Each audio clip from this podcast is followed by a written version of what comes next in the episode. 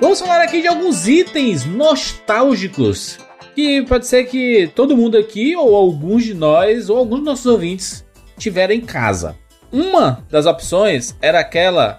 Sabe aquele negocinho que você coloca as moedas e tinha o, o formatinho da moeda de 1 centavo, 5 centavos, 50 centavos, 10 centavos. É um, um porta-moedas de Vende plástico. até hoje, que aí você vai empurrando ele pra é, baixo, a tem uma molinha. mola. É tipo a molinha, né? A mola Ah, sempre sei, zoava. sei. Não fica, um, um, um dos valores não ficava muito bom. Tem link no post aí dessa, desse porta-moedas aí. Sim. Olha que coisa bonita. Um centavo, quem guardava um centavo, caralho? Nem existe hoje. Não, mas ele é o final ali da Telesp, que é a ficha do telefone.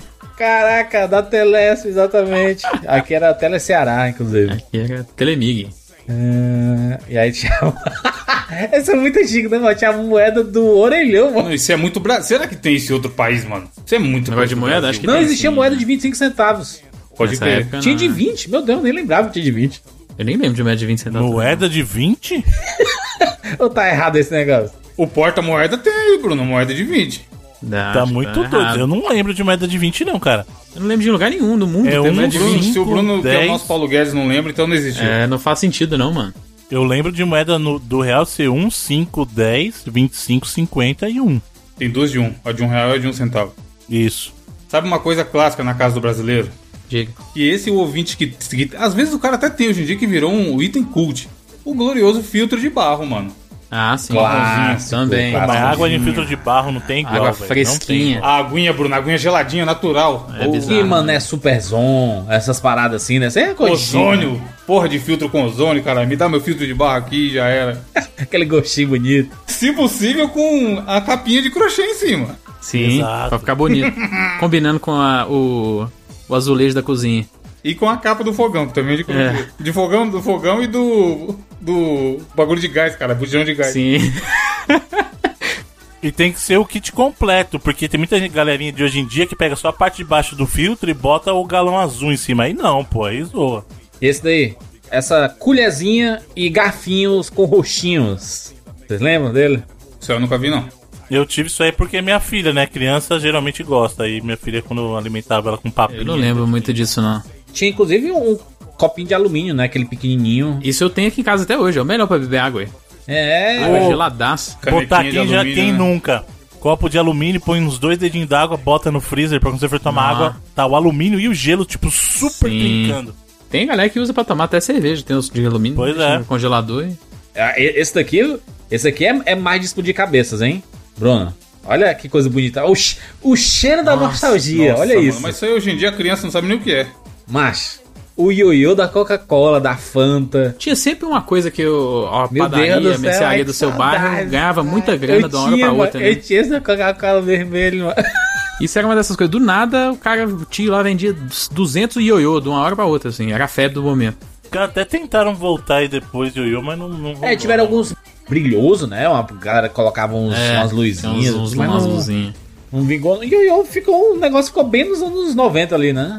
Acabou nos anos 90. Pô, mas voltando pra cozinha, a misteira de fogão é clássica, hein? Nossa, Caraca, essa daí, mano. Fica bom E é o- pra e é o- caralho. É o, é o formato quadrado, do pão quadrado, né? Sim, sim. Eu Pão tenho até forma, hoje, é. e, e eu tenho uma, uma moderna aqui em casa que ela é redonda. Igual essa aí, só que é redonda. Ô, Felipe, todas grudam no cantinho, assim, né? Porque o queijo ele dá uma derretida assim pros ladinhos, aí ele fica meio preso, assim, né? Ai, mano, é uma delícia, hein, mano. Aí.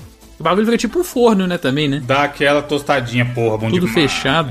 O Jurandir mencionou da Coca, lembra aquelas mini garrafinhas também que tinha? Lembra? A galera falava pras crianças que era veneno, né, Bruno? Pra, pra É. criança não tomar, tá ligado? Porque era uma garrafinha de colecionável e tal. Aham. Isso tem, isso tem demais. O, aquela, aquele Tupperware que eu mandei antes lá, Tupperware la- laranja, que ele colocava suco, né? Colocava um monte de coisa assim. Não, aí não é tapoé, é uma jarra, pô. É uma jarra, É né? uma jarra é com a Tupperware, tampa, né? caralho. Mas é a tampa que tem um botão, né? Ou você tá querendo É, vender sei. alguma coisa pro tapoé de suco, é coisa que o povo inventa pra vender. É. pra manter Os as propriedades aí. do seu suco. É isso aí. Pra deixar seu suco mais Suco saudável. gourmet. Ih, rapaz, o Bruno mandou. Caraca, as mini garrafinhas da Coca-Cola. Isso, isso não podia beber, não, né? Os molecada abria pra tentar beber. E esse aqui, ó, o Evandro deve lembrar, mano. Esse aqui eu vi o pessoal na escola tinha. A canetinha que vinha no estojinho assim, ó. Nossa. Pra Nossa, caralho. canetinha de Essa cor. daí, inclusive. Canetinha de cor. É, Era muito. Não, mas era essa, Essa essa, marca aí. especificamente. Sim. Aquelas canetinhas que vinham no estojinho e a canetinha tinha florzinha desenhada assim Eu no tinha uma corpo. prima ela que tinha branca. umas canetinhas coloridas dessas, só que a ponta delas eram símbolos. É, Eu gostava, ô, ô, ô, Felipe, eu gostava daquela caneta que tinha sete cores, que você ficava apertando o botão. Sei, aham. Tinha, Você quebrava ela cores, rapidaço, pô. né? De tanto ficar trocando a cor. Mano, tem um, tem um item do banheiro, vou mandar a foto aí, mas já vou escrever aqui pros ouvintes. Que se você é brasileiro, ou tinha na sua casa, ou você conhecia a casa de alguém. Que é o glorioso espelhinho com a borda laranja. Espelhinho pequeno. barba. Porra, Caraca. tamanho de uma foto, mais ou menos 10 por 15, tá ligado? Minúsculo, o bagulho tem um palmo de altura. Sabe onde é que tem isso aí? Agora tem naquelas barraquinhas que fazem drinks no meio da rua, tipo em festas e tudo mais. As a pessoas galera... se arrumarem. É, eles sempre colocam lá Mano, esses esse espelho é espelhinhos, muito Brasil, cara. É muito bom. Quando eu mudei do primeiro apartamento, era esse espelho que tinha. Porque eu não tinha dinheiro pra comprar espelho decente. Aí eu comprei um desse aí. Pequeno pra caralho, você mal vê o rosto. E o que chute, lembra? Mas é vestuário, né? Não é casa. Não, mas aí tem clássico, pô, dos anos 80, É, o, 90. o- o negócio com o Kishute, ele era o, o- o tênis do menino que queria jogar bola, né? Porque ele servia pra jogar tanto no, no campinho quanto no, na quadra, né? era intermediário, né? Chute da minha geração é aquela topper preta. Top é um clássico. Essa topper preta é o que chute da minha geração. Topper preta com símbolozinho branco. Eu tinha um amigo que usava na, na, na escola e usava um Raider. Que era Mas um tinha bala. tênis Raider e tudo. Mano, na, na, na casa de vocês, ah, eu não sei se é coisa de São Paulo, se o Bruno vai saber, se vocês vão saber. O Felipe eu acho que nem chegou a ver. Tinha a enceradeira pra limpar o chão? Pô, se tinha enceradeira. Com a cera Na vermelha, minha não Bruno. tinha, mas na, uh, na casa Chão da de minha taco? avó tinha muito, muito chão, exatamente. Mano, fazia aí, ó, eu e meu irmão. A hora que a gente via que minha mãe ia encerar, aí ficava liso pra caralho, porque o chão da, da outra casa era de taco, tá ligado? Aí a gente colocava a meia e ficava andando de como se fosse um patinho, deslizando o caralho no chãozinho de taco Clássico encerado. Mano, a cerona vermelha. E as meias ficava tudo vermelha pra caralho também depois. era, era, porra, era uma boa brincadeira, mano. Cansei de tomar capote fazendo isso aí. Ia correndo no corredor e pá, lá do outro lado. E o skate de dedo? Clássico. Também. Que, que Skatezinho de infância, né, mano? Mas a gente, a gente jogava futebol de botão, Você mano. vê que não precisa de muito pra criança se divertir, cara. Hoje em dia as crianças querem 4K, Ray Tracing, não sei o que, celular foda pra jogar Free Fire. Mano, os caras tinham um pedaço de madeira com as rodinhas embaixo. Ó, eu vou colar uma imagem e quem conhece, mandar uma imagem pra galera, não vai ver a imagem, a pessoa vai sentir o cheiro. Se liga, Evandro, essa aí você vai lembrar. Porra, mimeógrafo é o nome disso daí? Mimeógrafo, mano. Nossa. O que é isso aí? O que é isso aí, Mimel? Sei nem o que que é isso. Não, você teve, não é possível que você não teve contato com isso, mano. Eu não sei nem o que, que é isso. Antes de existir máquina de xerox, de fotocópia, nas escolas você tinha um equipamento que chamava mimeógrafo pra fazer cópia de prova. Você, o bagulho funcionava tipo a álcool, a vários Sim, era um produtos álcool, químicos. cheiro de álcool monstro. Um cheiro monstro, Os cara. moleques tudo doidão de loló na aula. Eu te mandei outra foto aí, mano? que mostra o funcionamento do, de como que era. Você botava o original e ele ia fazendo cópia, cara. É como, é como se fosse a ideia do papel carbono, saca? Uhum. Tinha um bagulho roxo em cima e aí ele passava ne, Ah, tô nesse vendo ali no álcool. canto ali. Tinha a folha que vinha até meio molhadinha no álcool, mano. Meio mole, tá ligado? Úmida. Sim. Nossa, eu cansei de fazer prova nisso daí, mano. Cansei, cansei o cheirão de álcool na sala. Vocês lembram das tampinhas de garrafa que vinham personagens da Disney Sim. em refrigerante e tudo mais? Vinha lá, você colecionava as tampinhas de garrafa, cara. Coisa maravilhosa isso, cara. Mas era pra viciar as crianças em tomar refrigerante, né? Total, é associar com personagem infantil, coisa e tal. PVP. É, mas, mas isso tinha aos montes, né? Tipo, a- os chicletes, né? Plock, ping-pong, tudo era de. a- as figurinhas de dentro eram licenciadas, né? Então tinha de tudo. Eu lembro do, do Rei Leão, que tinha lá um álbum que você pegava as figurinhas e aí fazia um- uma coleção de figurinhas que você. Você precisava precisar de um chicletinho, dois chicletes assim. Aí você comprava logo 20. E às vezes abria o chiclete só pra pegar a figurinha. nem, nem, nem chupava o chiclete. O que tinha também na cozinha de todo mundo, ou na maioria das pessoas de, de classe mais baixa e tal, era esse móvel aqui, ó. Que é tipo um armarinho que já emenda com a pia. E aí ele tem sempre duas gavetas maiores e três gavetas menores do lado direito. E é universal a ordem que as coisas têm que ficar nessa gaveta. Se você for na casa da outra pessoa, você tem que saber que o talher é em cima, a de baixo é o, é o talher maior, Caraca. concha. E na última, pano de prato. Na última tem sabe o que, Bruno? Papel de pizzaria. Também. Evandro, hoje em dia, aqui, os talheres estão na segunda gaveta e eu sempre Erradíssimo. erro. Nossa, mano. erradíssimo. Nada a ver. Por que você tá fazendo isso com a sua vida, mano? Que erro, mano. Talher. Se, se você, se você tem três gavetas na sequência, na cozinha, a primeira gaveta tem que ser obrigatoriamente os talheres, cara. Não É tem. o que você mais usa, pô. É. Exato. Você pega lá e. E aí os outros, o de baixo pode ser pano de prato. o que né? não couber na de cima, porque a de cima geralmente é o que tem aquelas divisõezinhas e tal, que você coloca, Aham. tenta separar o garfo e faca, Aquela divisãozinha de plástico que você compra e joga lá na gaveta. É. Aí o que não cabe na de cima, você coloca na segunda. Que são as coisas maiores, tá ligado? E aí a, a terceira é pano de prato. E papel de pizzaria. E do gás e etc. Sabe um negócio que eu só fui descobrir o nome mocota depois? E deve ter na casa da maioria das pessoas? Um negócio que chama puxa-saco. Que é onde você guarda a sacolinha do mercado pra usar depois. Sim, sim. Eu não sabia que chamava puxa-saco, caralho. Aí eu precisei Mas o comprar é quando eu genial, mudei. velho, porque você bota É. o saco lá e você puxa. O bagulho é. Exato, o que ele faz é um negócio pra você puxar o saco. Mas eu precisava, eu falei, mano, preciso do bagulho de guardar sacola. Como, como eu vou comprar aquilo? Aí eu comentei com a tia minha, não, deixa que eu vou fazer pra você, que ela costura e tal. Aí ela me deu de presente. Mano, é muito genial. que Você só joga lá em cima e sai por baixo, né, mano? Não Sim. tem muito segredo. Eu lembro do- dos congeladores que eles ficavam inchados assim de gelo. Tinha que descongelar a geladeira antiga, né, mano? E demorava que só. Aí você colocava um ventilador em frente pra acelerar o descongelamento. Mano, a minha, eu tá, a gente tava falando aí. Eu tenho, a minha geladeira ainda faz isso, a minha geladeira antiga. Eu tive que fazer isso outro É, dia. por isso tá gastando 500 conto de gasolina, de, de energia aí, ó. Tá foda. Mas falando em geladeira, uma coisa clássica que tinha também era é, secar a roupa atrás da geladeira, hein? Muito, não. Que é erradíssimo. Roupa não muito, mas em casa de botar muito tênis, sapato, assim. Que é pior ainda, né? É, bota é, molhado pra caralho. Mas isso sempre aconteceu, né? Tipo assim, domingo à noite. Caraca, não lavou a, camiseta tua da roupa escola, do- né? da, da escola. Aí tem que la- lava rapidamente e coloca de, atrás da geladeira pra poder secar rápido, né? Aí quando você acorda de manhã tá lá. Bonito. Toda mercearia e toda bodeguinha de, de esquina tinha esse. esse. Eu não, nem sei o que é esse recipiente com várias entradas com pirulitos e bombons e Isso chicletes. aí chama porta-troco, Jurandir. Porta-troco? É porta-troco. é. Porque sempre o cara. É, falta 10 sei lá, centavos. faltava 20 centavos, é. Pega a bala aí. Às vezes, mano, você podia comprar 5 reais de bala. E se o É. cara não tivesse troco, ele ia falar: pega uma bala aí. É verdade, é verdade. E você girava e fazia. "Ih, ih". É. Sempre era meio enferrujado, né? É um negócio muito saudável, né? Chega, chega. Tem, tem imagens aí na postagem 99vidas.com.br das coisas que a gente tá falando aí. Uma viagem de nostalgia. É isso, vambora. Eu sou Júlio de Filho.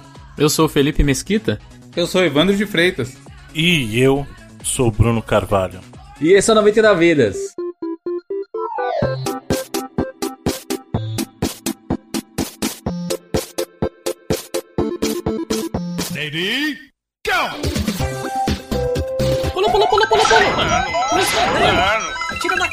Cabeça. Atira, atira, atira, atira.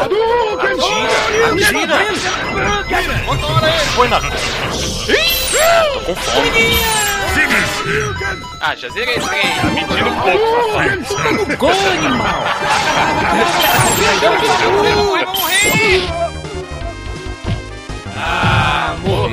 Relaxa, a gente tem 99 vidas.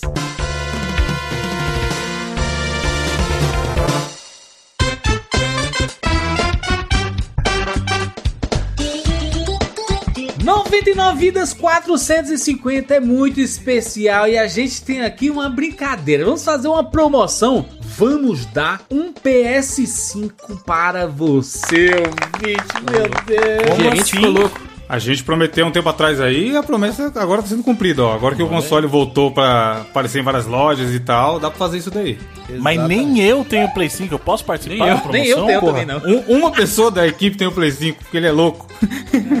Muito simples, muito fácil. Basta você assinar o 99 Vidas no Sparkle. E você pode assinar com um mês gratuito. Ou seja, você pode entrar, participar da promoção e depois sair se você quiser. Mas o importante é que você entre. Concorrer, participar do grupo, ouvir todos os bônus que tem lá, mais de 100 bônus.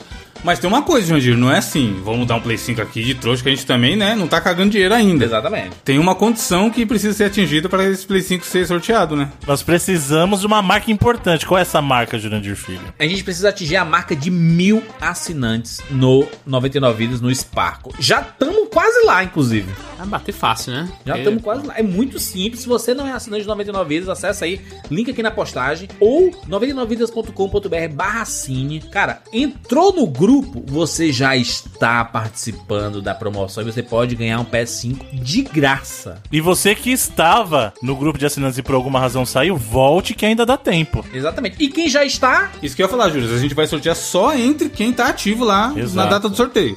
Então, a galera.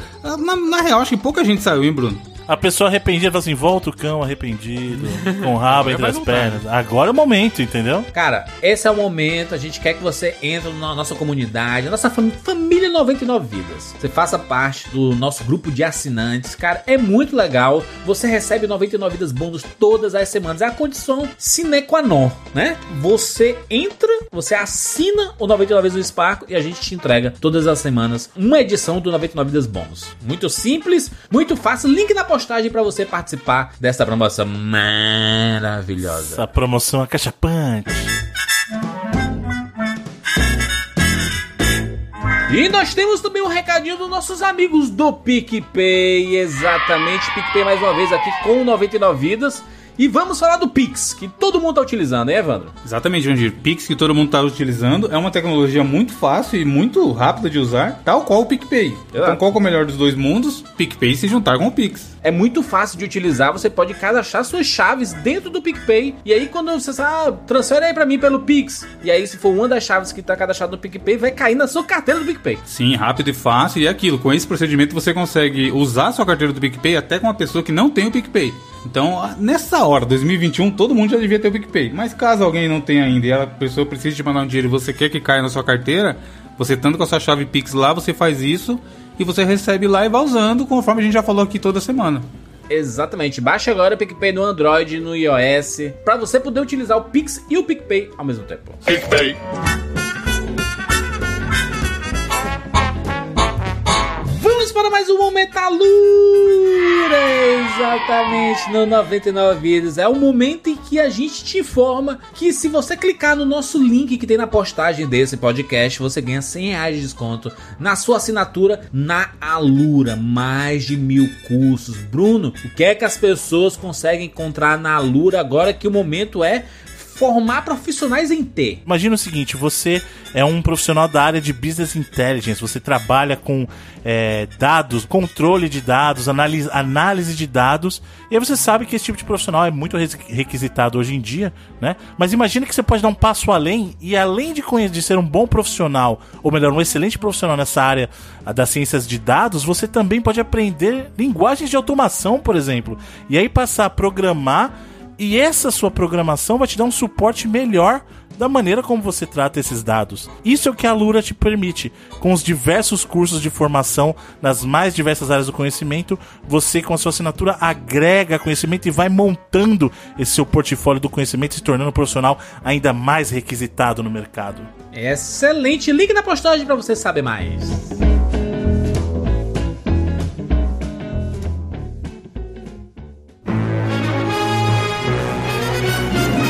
Meninos, estamos aqui juntos mais uma vez para mais uma edição do 99 Vidas. E dessa vez voltamos para a nossa série Estilo 99 Vidas. Bruno Carvalho, por favor, o que é a série Estilo 99 Vidas? Pra quem tá chegando agora.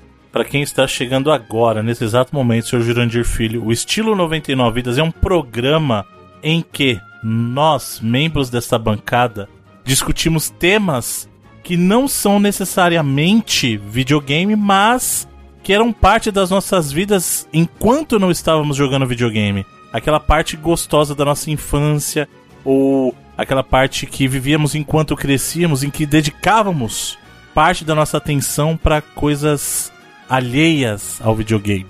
Muito bem, dessa vez nós vamos falar da nostalgia. Da nostalgia. Aqui nós temos quatro pessoas diferentes em que cada um irá falar sobre a sua rua, exatamente. A sua rua quando era pequena, né? Quando era jovem, é isso? Alguém desse time aqui ainda mora na rua que morava quando era criança? Hum, Não. Não, né? E o que é triste, porque eu tava pensando aqui, eu moro, eu moro relativamente perto também. Mas hoje eu moro em condomínio de prédio, Jandir. O que, é, o que seria uma infância muito diferente da que eu tive. Porque a criança do condomínio, não, não dá pra ela falar que ela e é a minha rua. Ela não fica na rua, ela fica dentro do condomínio. Mas mesmo as ruas de hoje em dia, Evandro, são muito diferentes da nossa época, cara. Eu não moro mais na minha rua mesmo, na que eu morava quando era menor, mas eu já passei por lá diversas vezes. E, cara, é, é muito Não diferente. tem criança brincando é na muito rua, né, diferente. não tem mais a galera brincando até mais tarde, até porque os tempos mudaram. Ou talvez a gente não tinha acesso à informação que viu que estava acontecendo de verdade, né? Mas, por exemplo, eu não vejo mais molecada brincando na rua igual a gente brincava. Sei lá, ficava na rua sossegada até meia-noite, sabe? Suave. Criança brincando sozinha na rua. Minha mãe não deixava, não. Hoje em dia, jamais. Minha mãe da- dava 10 horas quando era criança, ela chegava no portão lá de casa, abria o portão, ela botava a cabeça pra fora assim, ela. Dava aquele Grande gritão. filho! Passa pra casa! É, porque assim, durante a semana tinha limite, mas por exemplo, no final de semana, sábado pra domingo, por exemplo, você podia ficar até mais tarde que não tinha aula no dia Sábado eu seguinte. ficava que nem um louco também, sexta. E nas férias, nas férias era loucura. Nossa, Nas férias eu é uma lembro de tipo uma total. hora da manhã e a gente jogando bola na rua, mano. E mãe na calçada conversando e no verãozão, tá ligado? É engraçado. Eu, eu já sou mais novo, né? Eu sempre morei em prédio, assim, nunca morei em casa. Aí, ó. Felipe teve a infância triste. Triste. Não, não era. Não, não, posso reclamar, não. Pipa no elevador. Não, não tinha elevador No prédio. elevador? Elevador, cara. elevador no tá- elevador não, no Mas ventilador, tá exigindo pô, uma ventilador. técnica de soltar pipa que seria É, foda, aí é, aí ele cai muito rápido, né? Ela, É? Exato. Elevador da, da- do Hop Harry. É ventilador. Mas eu morava no, no prédio que é o que aqui a gente chama dos conjuntinhos, tá ligado? Que é. Tanto de Uhum. prédio de três andares assim, mais, mais simples mesmo. Mas a gente ainda ficava na rua. Tudo bem que talvez porque na frente tinha é, muito comércio, assim, então a gente ficava muito na frente, assim, brincando na, na rua, mas acho que não é tanto já igual, por exemplo, a geração de vocês já, já era passar o dia inteiro na rua, porque às vezes a gente ficava dentro do, do- da garagem do prédio mesmo, e na porta do prédio, coisa assim. Eu morava na, no bairro Parquelândia, aqui em Fortaleza, na rua Nestor Barbosa. Essa rua era bem popular porque uns três quarteirões depois era onde tinha um dos principais hospitais que cuidam é, de pessoas que têm HIV, né? Aqui em Fortaleza. Acho que é um dos únicos hospitais. E, e essa rua tinha. De vez em quando passava uma coisa no jornal e tudo sobre o hospital. Ah, estamos aqui na rua Nestor Barbosa e tal. E aí era uma, a gente ficava, caraca, nossa rua no jornal e tudo. Mas não era propriamente sobre os moradores da rua, né? Era sobre o hospital e sobre. Uma faculdade perto, assim também. Mas na, na área da, da minha rua ali, na, em frente à minha casa, eu lembro que era o lugar onde a gente jogava bola na pista, né? Colocava lá duas chinelinhas ou duas pedras assim pra fazer as travinhas de um lado e do outro, né? E formava uns times lá com dois de cada lado, três de cada lado e ficava jogando bola em frente da rua. Eu tô vendo aqui pe- pelo Google Maps, que é uma coisa, né, que dá uma resgatada na infância, né? Porque eu não moro na Parquelândia há mais de 20 anos que eu não eu saí da, da Parquelândia. E eu lembro que a- até hoje tem algumas coisas que permanecem igual aqui. Eu olhando pro céu da rua, eu vejo que ainda Tá tem azul, muitos fios. Continua azul. Continua azul, mas tem Não muitos mudou. fios, mano. Tem, tem muitos fios e isso era um agravante. Porque eu não soltava pipa, né? A raia na rua. Na, na minha rua, propriamente dito. Porque tinha muitos, muitos fios. Fios de tensão, né? Em cima, assim, né? De energia, né? E aí não, não, não tinha como subir, né? A, a- as pipas, as arraias. E aí eu ia pra, pra rua paralela da minha, que era a rua do seu Roberto, da locadora do seu Roberto.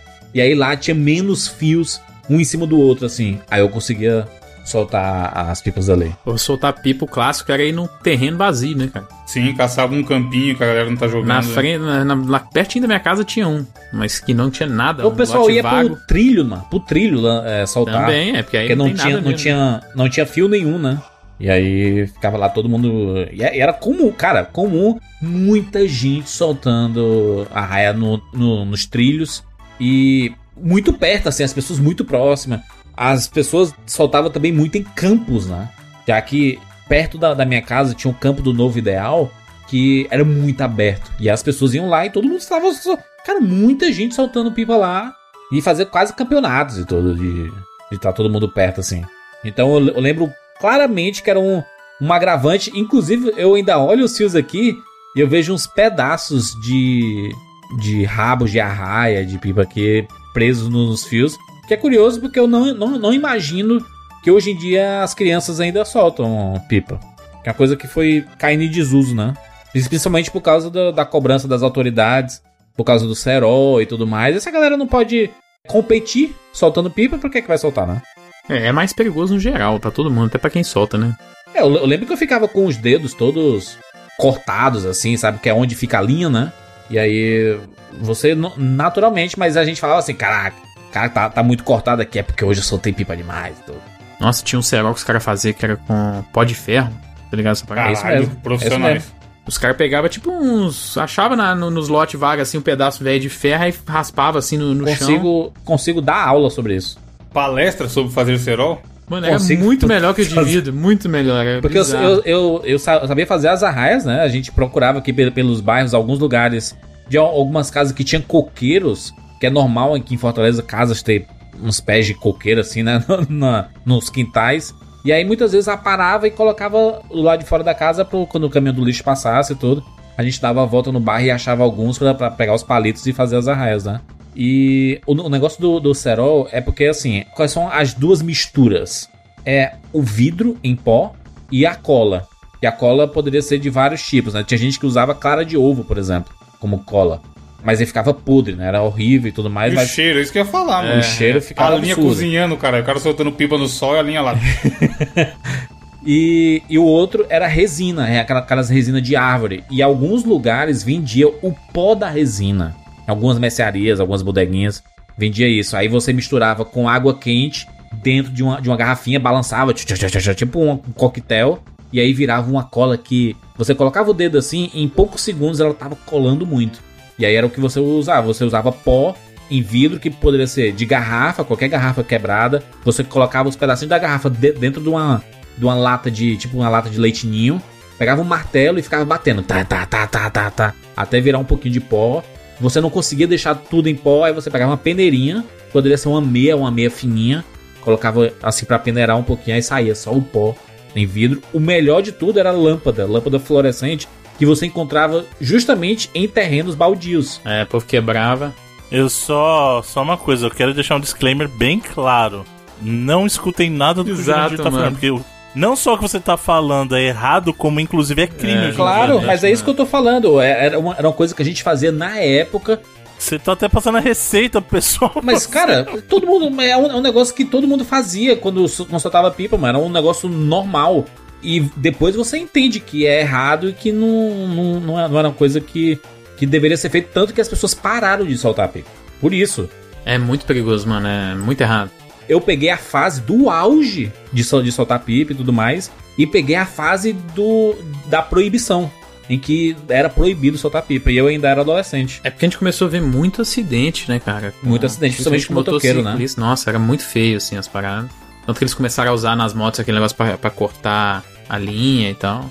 Aí e você, você, você quando criança, você fica só puto, você não entende. Caraca, mas eu não posso mais soltar minha pipa, não sei o que e tudo mais. Você quando cresce, você entende, cara, é um negócio extremamente perigoso e, e faz sentido a proibição, né? A, a, não ser que seja um local fechado em um ambiente controlado, né?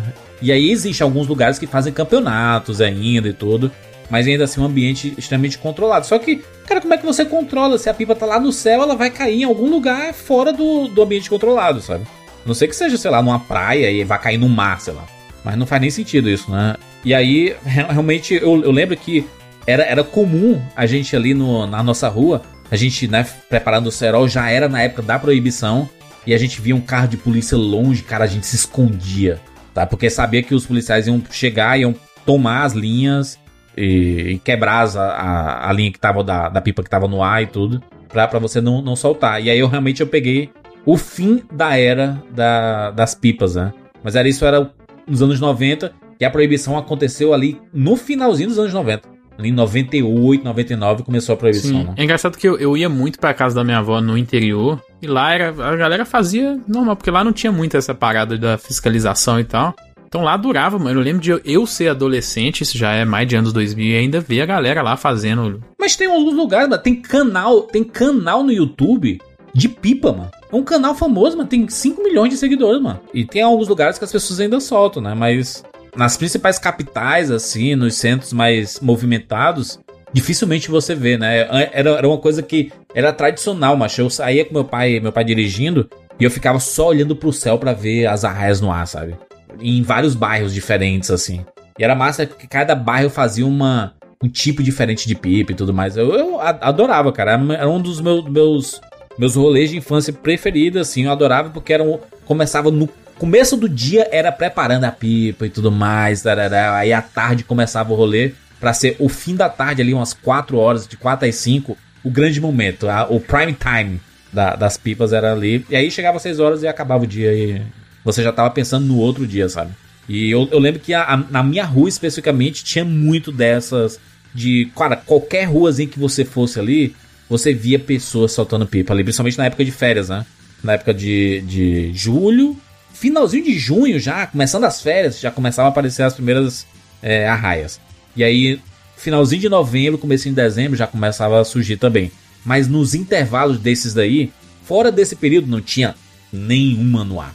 Não tinha nenhuma, assim, era bizarro o negócio. E o perigo? Era realmente uma coisa de férias. Os meninos correndo na rua pra pegar pipa. Sem olhar é, pro lado, na loucura. É, perigoso demais, mano. Era Criança tentando jogar lata de linha no fio de alta Sim, tensão pra pegar pipa. To, toda hora isso aí, isso era comum. Aliás, uma cena clássica de, de rua dos anos 80, 90, e o Evandro vai saber bem, é você pegar a par de tênis enrolado no fio, fio de energia é. elétrica Fio do poste é tudo fodido por isso. Ou é lata de linha ou é o tênis mesmo. Os caras tentar. Mano, que louco. O tênis O nome, sentido, o nome disso era Balengo Tengo. Aqui. Imagina isso, cara. O cara tira o tênis. A pessoa tira o tênis. Aí ela amarra um tênis do outro pra tentar tirar alguma coisa do fio de Qual a chance, né, desse tênis ficar lá pendurado?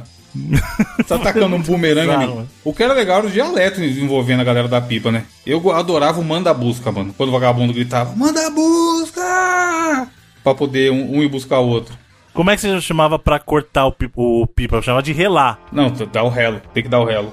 Dá o relo, exatamente. Aqui, aqui a gente chamava, tinha, tinha várias expressões e era só o cheiro da cola. Tipo assim, quando você só encostou, só o cheirinho da cola cortou a linha, entendeu?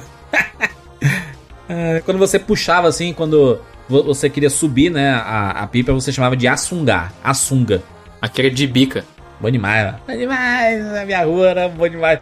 Pra, pra soltar não era muito bom, não, mas pra reunir a galera, pra preparar da onde que cada um ia soltar, alguém soltava de mais longe e tudo mais, e colocar no ar. E tinha rivalidade, né, com os outros tinha bairros. Tinha rivalidade de bairros, mano. De Sim. bairros, de casas.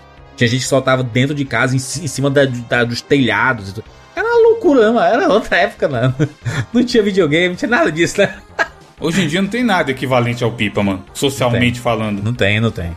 É, virou online, né? Essa, essas competições, né? Free Fire. pipa online? Não, não. Tirando essa parada de, da pipa em si, o que gera competição entre os meninos e tudo mais é jogos online, né? Ah, eu vou aproveitar então. Eu ah. vou aproveitar para passar o pito no pessoal aqui. Presta atenção, você. Você falou aí? Passar o quê? Entendi. Passar o pito. Passar o ah, pito tá, é dar uma bronca. Não pode usar bronca em vez disso, você tem que correr esse risco de falar isso aí? Dá um cagaço. Você, adulto, você, adulto, barbado ou não, que solta balão, você é o maior criminoso que já existiu na face dessa terra. Caraca, balão é foda. Porque balão, meu amigo, é Perigoso. coisa de queima a casa dos outros, mata gente. Não é bonito soltar balão. É não é, é um bicho pegando fogo isso. que vai cair na casa do outro, mano. Exatamente. E o balãozinho de jornal, Bruno, você fazia? Subia um metro e meio e já caía. Pegava fogo em 10 não, segundos. Não tem que fazer balão nenhum hoje jornal, Não tem que fazer Mano, balão. é bizarro. Não, hoje em dia, tipo, um bagulho muito errado. Já teve vários incêndios. Eu lembro que, tipo, a minha tia, velhinha, assim, a galera melhor de fazer esses balões. Fazia uns gigantes, tá ligado? E é um bagulho super perigoso. Mas era na época que era, a galera era muito inconsequente, mas hoje em dia as pessoas fazerem isso.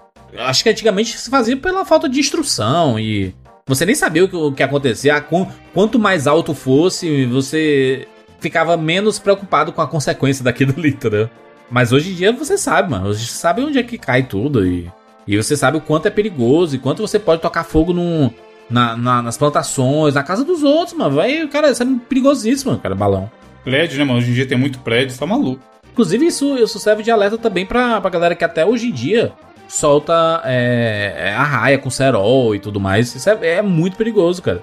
Muito perigoso. A gente, a gente fazia isso quando criança porque realmente não sabia da. Porque a gente cortava o dedo assim e mas faz parte, o cerol é bom, é aquele que corta o dedo. sabe? E depois de adulto você começa a entender, né, que, que é muito perigoso isso.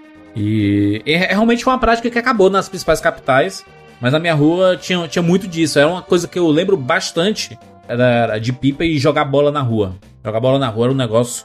Arrancar o pedaço da unha, sabe?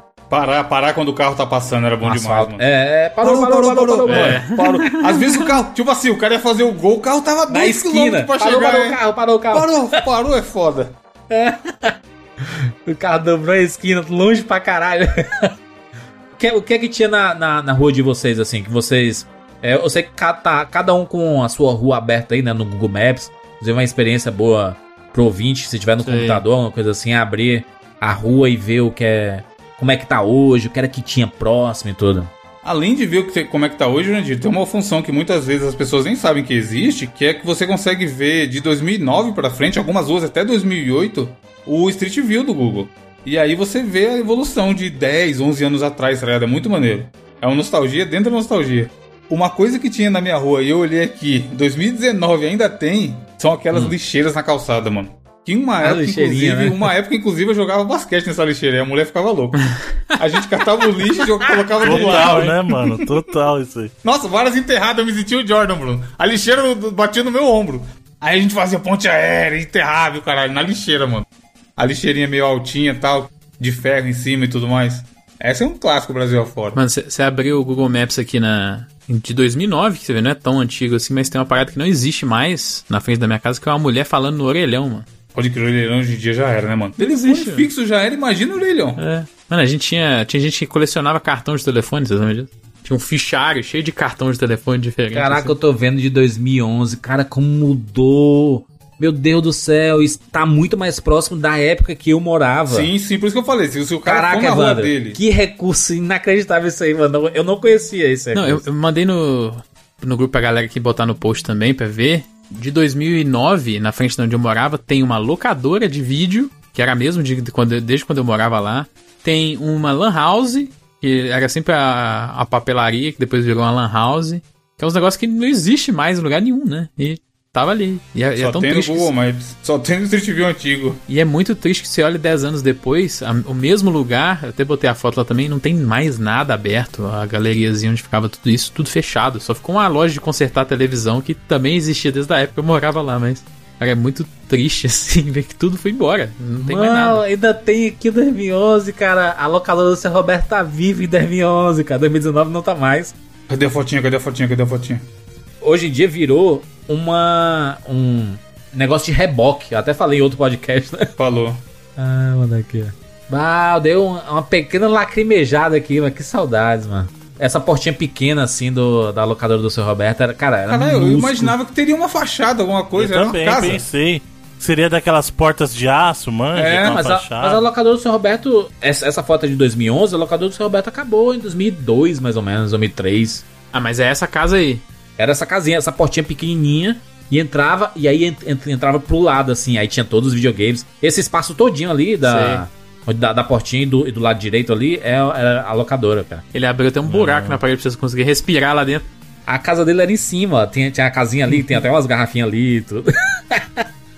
Caraca, que saudades, meu Deus. Cara, eu- a minha rua era complicada porque eu morava em, em ladeira e era uma rua sem saída. Era uma ladeira, uma rua sem Porra, aí saída é bom, ainda. cara. Pouco movimento, bom pra jogar bola. Não, mas pra jogar bola na ladeira, cara, tipo, a minha, Ué, ca- aí minha rua. um exercício. Não, então, era um terror você jogar futebol e jogar taco, mano. Porque jogar taco, quem tava embaixo se É uma ferrou. alegria, né? Um lado é uma alegria, o outro é um e inferno. outra é uma tristeza, velho. Porque assim, na verdade, até o, o, que que acontece? Quando você tá jogando em cima e você bate com o taco, porque quando você bate, o outro time tem que correr pra pegar a bolinha. Então imagina, você tá em cima numa ladeira. Você dá uma tacada na bolinha, o cara vai ter que correr até lá embaixo. O pior, no final da rua você tinha uma avenida movimentada ainda. Então era assim, era uma ladeira, terminava numa avenida. E, cara, era, era bizarro. Aí você jogava, sempre que jogava, quem queria jogar, queria jogar em cima, né? Falei assim, eu vou ficar pegando a bola, nada. Tanto que no futebol a gente invertia. Chutou, pega. Justamente porque, ó, você tá chutando, vai chutar pro gol aí, pro cara chutar fraco, pra não ter que correr até lá embaixo e pegar. E é engraçado que o Jurandir falou essa questão do pipa, realmente tinha essa cultura do pipa, mas a galera na minha rua era muito de brincadeira, tipo, física Da mesmo. rua. de- brincadeira Pega, de rua pega. mesmo. Pega, Então pega, pega, pique-esconde. pega, mãe da rua, pique esconde, Bandeirinha, né? Que aqui a gente chamava de bandeirantes. mãe da mula. Nossa, mãe da mula, mano. Pastelão quente, lembra, Evandro? Mandar um Nossa, pastelão, pastelão quente, é mano? regional. Não é possível que o João Dias sabe o que é pastelão Nem sei o que quente. que é isso também, não. Mas o nome não é pastelão quente, Não mano. sei. Pastelão quente é um, é um dos pulos. Isso, não, então você tem a mãe da ru- a mãe da mula, e aí na mãe da mula você tem pastelão quente, aí tem um soco e um tapa, você Ó, tem... o, nome, o nome lá chamava Pula Cega. Ah, e aí esse pula cega era, ficava uma pessoa com a mão no joelho, tipo de quatro, mas na verdade ele não tá de quatro, ele só tá com- meio curvadinho assim. E aí as pessoas iam pulando e cada pulo era, era uma brincadeira Era um diferente. nome. O pastelão quente era um tapão da porra. Você abria as duas mãos assim, ó, e batia nas costas da pessoa. Pá! Era só maldade. Criança, é mal, criança criada era Não, maldade. criança mano. é fogo mesmo. Tinha, eu lembro, Bruno, tinha unha de gavião. Unha, nossa, unha de gavião, verdade, cara. Nossa, velho. Você fazia uma garra assim, ó, e pegava nas costas da pessoa quando você pulava. E o pior é isso, a pessoa tinha que aguentar o seu peso pulando por cima dela e mais a dor do castigo ainda, mano. Levar burro pra tomar água, lembra que você pegava o cara pela, orelha, pela orelha pra levar, Sim. lembra? Nossa, era muito idiota. Aí tinha, tinha o cada macaco no seu galho, essa brincadeira também. Não, era dentro da mãe da mula. Você pulava cada macaco no seu galho. É a mesma brincadeira, é. O primeiro Aí cara você que, corria. que mandava. É. Aí você tinha que correr e ficar pendurado, cara. E ele tinha que tentar te puxar de onde você tava. Nossa, mano, a mãe da mula era muito bom, velho. Mas vocês brincavam isso na, na rua de vocês? Na Na rua, rua, caralho, na né? rua, Outra rua. muito Aqui vixe, é, muito, né, pula cela, isso? Era isso? É. Pula cela. Então, mas aqui a gente chamava de mãe da mula, entendeu? Ah, tá. Entendi. Por causa da, da mula, né, e a cela. Exatamente. Ô Felipe, o que, o que é que tinha na tua rua que bate a nostalgia aí? Cara, um negócio que era muito tradicional era galera toda simplesmente parada na frente da, da, da padaria, da Da mercearia. casa, sabe? né, mano? Ih. Po- Populares, os Sentando na calçada. populares. Mano, os- e tá ligado? Os velhinhos com o braço pra trás, assim, ó.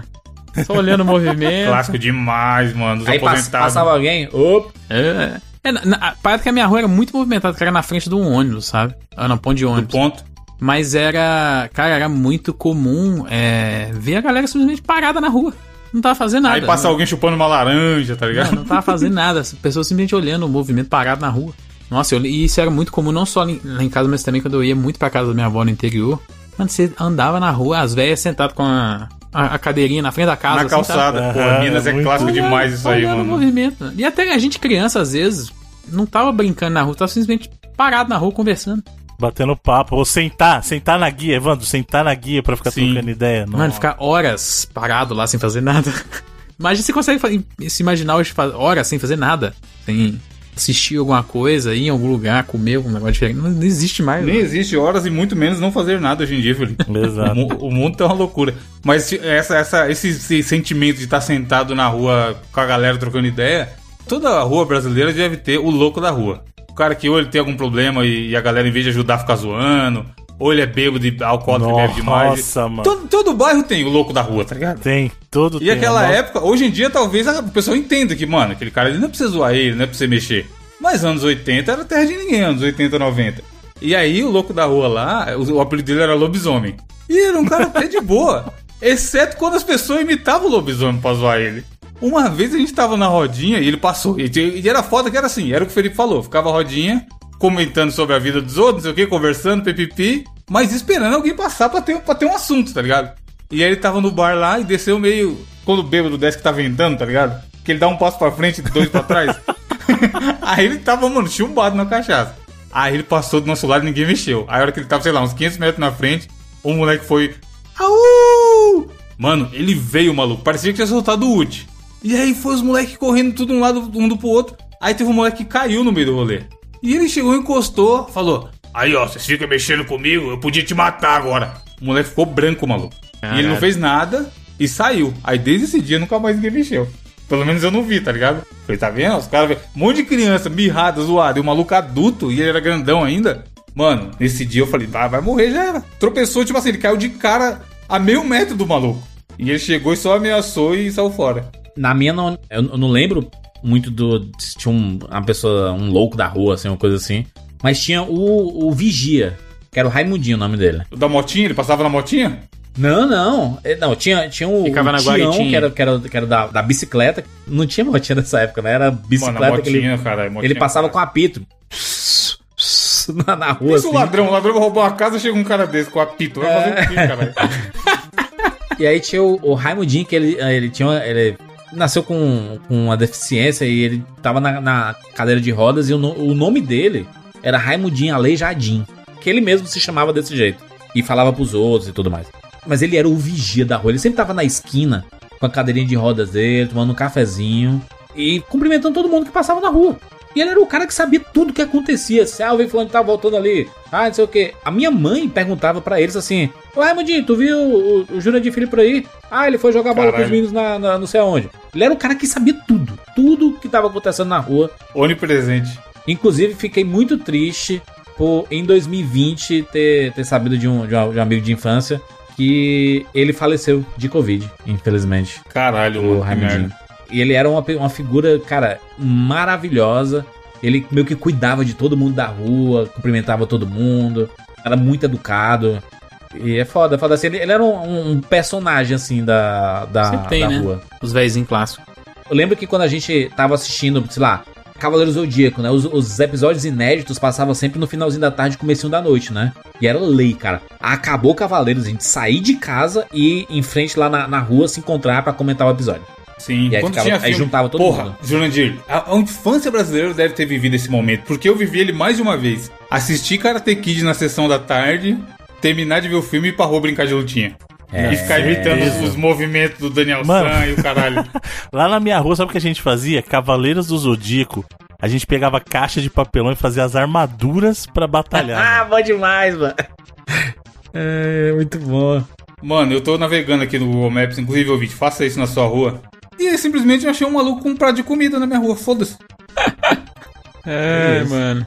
O cara pega o prato, senta na frente de casa e come ali, né? Comendo e trocando ideia, já era, caralho. Link no post aí do Google Maps, do Evandrius. É, vai ter foto de, de Google Maps nesse aí. O que é que tinha mais aí de. Eu, eu lembro, eu, eu tava vendo uma, uma bodeguinha que tinha bem na, na, na esquininha lá de casa, que era a bodeguinha do, do seu Roberto. E eu fiquei tentando identificar se ela ainda existe hoje, né? E aí eu fui ver a última. O mais antigo que tinha, que era 2011, e tava uma fachada bem bonita, que eu acho que foram as filhas do seu Roberto que assumiram o local. Deixou de ser uma bodega pra ser uma doceria, uma coisa assim. E aí hoje, em 2021, do- 2020, acho que é, do- é 2020, eu vi aqui que ainda tem a mesma fachada, só que bem acabada a fachada, menos desenhada e tudo mais. E ainda existe a doceria. Ah, então pa- passou pra frente, né? Os, o seu Roberto tinha uma bodega, que era, assim, aquela bodeguinha clássica. Ah, vai comprar o pão, tem lá no seu, no seu Roberto. Ah, manteiga. Ah, é- mas, era, mas eram coisas de mercearia mesmo, né? Que pode durar mais tempo, né? Que é menos perecível, né? A gente vivia na, na- também na, na mercearia, na padariazinha, porque era exatamente do lado de onde eu morava, assim. Inclusive tinha um lugar também que era um botequinho que vendia o famoso frango assado lá de... Daquela assadeira que ele fica girando assim, sabe? Televisão de cachorro. Televisão de cachorro o dia inteiro girando o frango. E o menino ficava todo olhando aquele frangão bonitão. Morrendo de fome. É, essa tinha, tinha muito o morador que vendia alguma coisa, né, mano? Ah, Lá não, tinha uma mulher que vendia bolo, que de vez em quando deixava lá comprar bolo. Tinha sempre tem a tia que vende geladinho, ou juju, ou Isso que eu ia falar. depende de onde você Sempre, mora aí. né, mano? Aqui era o, o Chup Chup, e inclusive eu vendi durante um tempo. Que. Eu não sei se vocês vão lembrar, tinha uma marca de um suco que tinha um. Desse suco, tipo que suco, esses bagulho, que era um camelo. Lembra dessas paradas? Não. E aí um dia eles inventaram um suco de em pó de Guaraná. Meu irmão, aí meu pai comprou esse negócio, eu comecei a fazer o chup chup. O bagulho virou a sensação De do, Guaraná. do chup chup de Guaraná, era a invenção maluca, né? Que não tinha. Nossa, mano, eu vendia chup chup demais com a Produto, caixinha assim. produto exclusivo. Não, e tinha, e tinha a doninha que a gente morava, como eu falei, no, no, no, nesses predinhos. Aí tinha a doninha que morava no terceiro andar, ela não descia. Ela mandava uma cestinha com a corda assim, tá ligado? Caralho, Aí desce. genial. Aí tudo, quer, quer de quê? Lá de cima, ah, eu quero de uva, de morango, sei lá o quê. Botava as moedinhas na cestinha, elas puxava a cordinha, descia a cestinha com tudo com os chup-chup dentro dela. Cara, aqui, aqui era, era din-din, Felipe. E tinha várias. Na rua paralela, assim, de trás. Tinha vários lugares que vendiam din-din. E aí, nessa época, começou a bombar o din-din de Quick. Putz. Caralho. Quick é aquele clássico, Uh, né? De morango, isso, sei lá. Por que o Nescau de morango? é? É, e aí eles começaram a fazer. Foi o pré-gourmet isso aí, né? Tentar fazer um negócio Hoje em diferente dia é além tudo de com morango. Nutella, né? coco, É. Eu mandei uma foto pra vocês aí. Essa foto é de 2011, desse, do, do Mercadinho. Mercadinho que virou sorveteria depois, chamada Doce Mel. E aí uma foto recente dele. uma fotinha recente dele aí de 2019. Nossa, Eu mano, como- o tempo levou, hein? Caraca, velho. E o tempo levou. O tempo levou foda, mano. Como era triste. O antes, o antes e o depois, assim, de 2011 pra 2020. É aí. foda. Mudou muita coisa. é, E saiu o orelhão, né, ali do cantinho. Decidiram não pintar mais o. Não, Chega, economizar fachada. com a Desistiu tinta. da fachada, desistiu da fachada, né? A galera já conheceu, cara. Tava bonito antes, já sabe que ali é doce É. mesmo. Já Vai gastar com tinta. Mas continua o mercadinho, né? Continua o mercadinho, no fim das contas. Essa pessoa que vende as coisas durante muito tempo na vila foi minha mãe. E ela vendia, sabe o que? Eu, eu, me eu me achava muito rico nessa época, mano. Ah. Danone, maluco, da Nestlé. Caramba, ela faz em casa? Não, vai vendo. Tinha uma amiga dela que o marido do cara trabalhava na Nestlé como motorista. E ele tinha um esquemão lá que eu não sei se ele comprava mais barato, se ele ganhava, que porra que era. Mas ele conseguia trazer os Danone, todos, todo tipo de Danone, um pouco antes de vencer pra ela revender.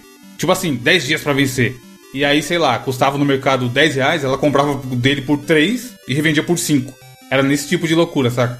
E, mano, eu lembro de a galera fazer fila lá em casa esperando. Porque ela avisava pros vizinhos que, que o maluco ia chegar. Hoje vai vir 4 horas aí, vai chegar Danone. E juntar tipo uma fila de 10 pessoas lá em casa pra fazer a festa. E ele chegava com a vanzinha lotada, mano. Danete pra caralho. Todo tipo de iogurte Danone da Nestlé, ele vendia. E ela pegava um monte pra revender lá. E, mano, eu tomava que nem um louco. Não é à toa que ficou gordo. É, Isso era um luxo muito grande, né? O da net, o bagulho Não, assim, não o tinha. Danone normal, não comprava assim em casa. Era só nessa, nessa loucura aí, fi. Aí, mano, eu lembro de acordar, eu e meu irmão. A gente pegava um litro daqueles Danone de um litro pra fazer sucrilhos. Caralho, a gente tá muito boneco. Era esbanjando. É, um litro. Pô, que leite. Pode tomar leite, me dá meu iogurte aqui. E ficou bem, mano, ficou uns dois anos nessa vida aí. Umas duas vezes por mês ele ia lá levar. E ela levantava um dinheiro monstro, porque era, tipo assim, chegava, dava meia hora, acabava tudo. E era caixas e caixas, mano. Aquele. Porra, um, qual que é o nome? Eu nem sei o nome de Danone. Um que é um potinho pequeno. Qual que é o nome, Bruno? Você que tomava quando você era criança? Da net. Potinho pequeno tinha o. É, de tomar. de Yakult. tomar? Yakult vinha também às vezes. Potinho pequeno de tomar? Ninho, Ninho Soleil, Ninho Soleil, lembra? Ah, Ah, Ninho sei. Soleil. Mano, Nossa. Ninho Soleil eu tomava pra Amarelinho. caralho desses esquemas. Era bizarro, velho. Sabe qual que era a pegada de esquema, assim, que... Óbvio que não era uma galera que comprava, mas juntava a gente jogando. Isso é- Isso é clássico também, cara. Era jogar bola, e aí o que, que a gente fazia? Tinha os times lá, a gente formava os times, e aí juntava todo mundo uns centavinhos, porque criança nunca tem muito dinheiro, pra comprar tubaína, e o time que ganhasse levava a tubaína. Tubaína clássica geladíssima. Nossa, velho, jogar pela tubaína, ou então jogava e tava cansado, ia lá, água da mangueira, todo mundo tomando água direto Na da rua, mangueira, mano. Nossa, mano. velho. Tinha algum vizinho lá lavando a calçada, não pode, a gente tem que economizar água. Mas vizinho lavando a calçada antigamente, né? Aí a gente, ah, de dá água aí, dá água aí, tá? A gente cansado pra caramba de jogar bola o O cara até se arrependia, né? De, o primeiro pedir, ele falava, ah, só não vou negar água pra uma criança. Aí daqui vinha a pouco 20 vinha a galera. Mas eu tô muito puto aqui, viu, mano? Porque eu tô procurando aqui um negócio e eu tô indignado e eu não consigo nem encontrar antes, inclusive. Que você tá na minha rua e do, dobra esquerda ali, tinha um local Ó chamado o Petralho, chegou o LBA. Petralho. Legião da Boa Vontade Isso. Amorosa. Legião do Bom Amor. Legião da Boa Vontade, exatamente. Então é LBV, não é LBA, pô. Não, não é Boa Vontade, não. É Do Bom Amor. Legião Brasileira de Assistência Social. Ah, Hum. pô. que cuidava de várias famílias e tudo mais. E era um local que eu pensava que era uma lavanderia.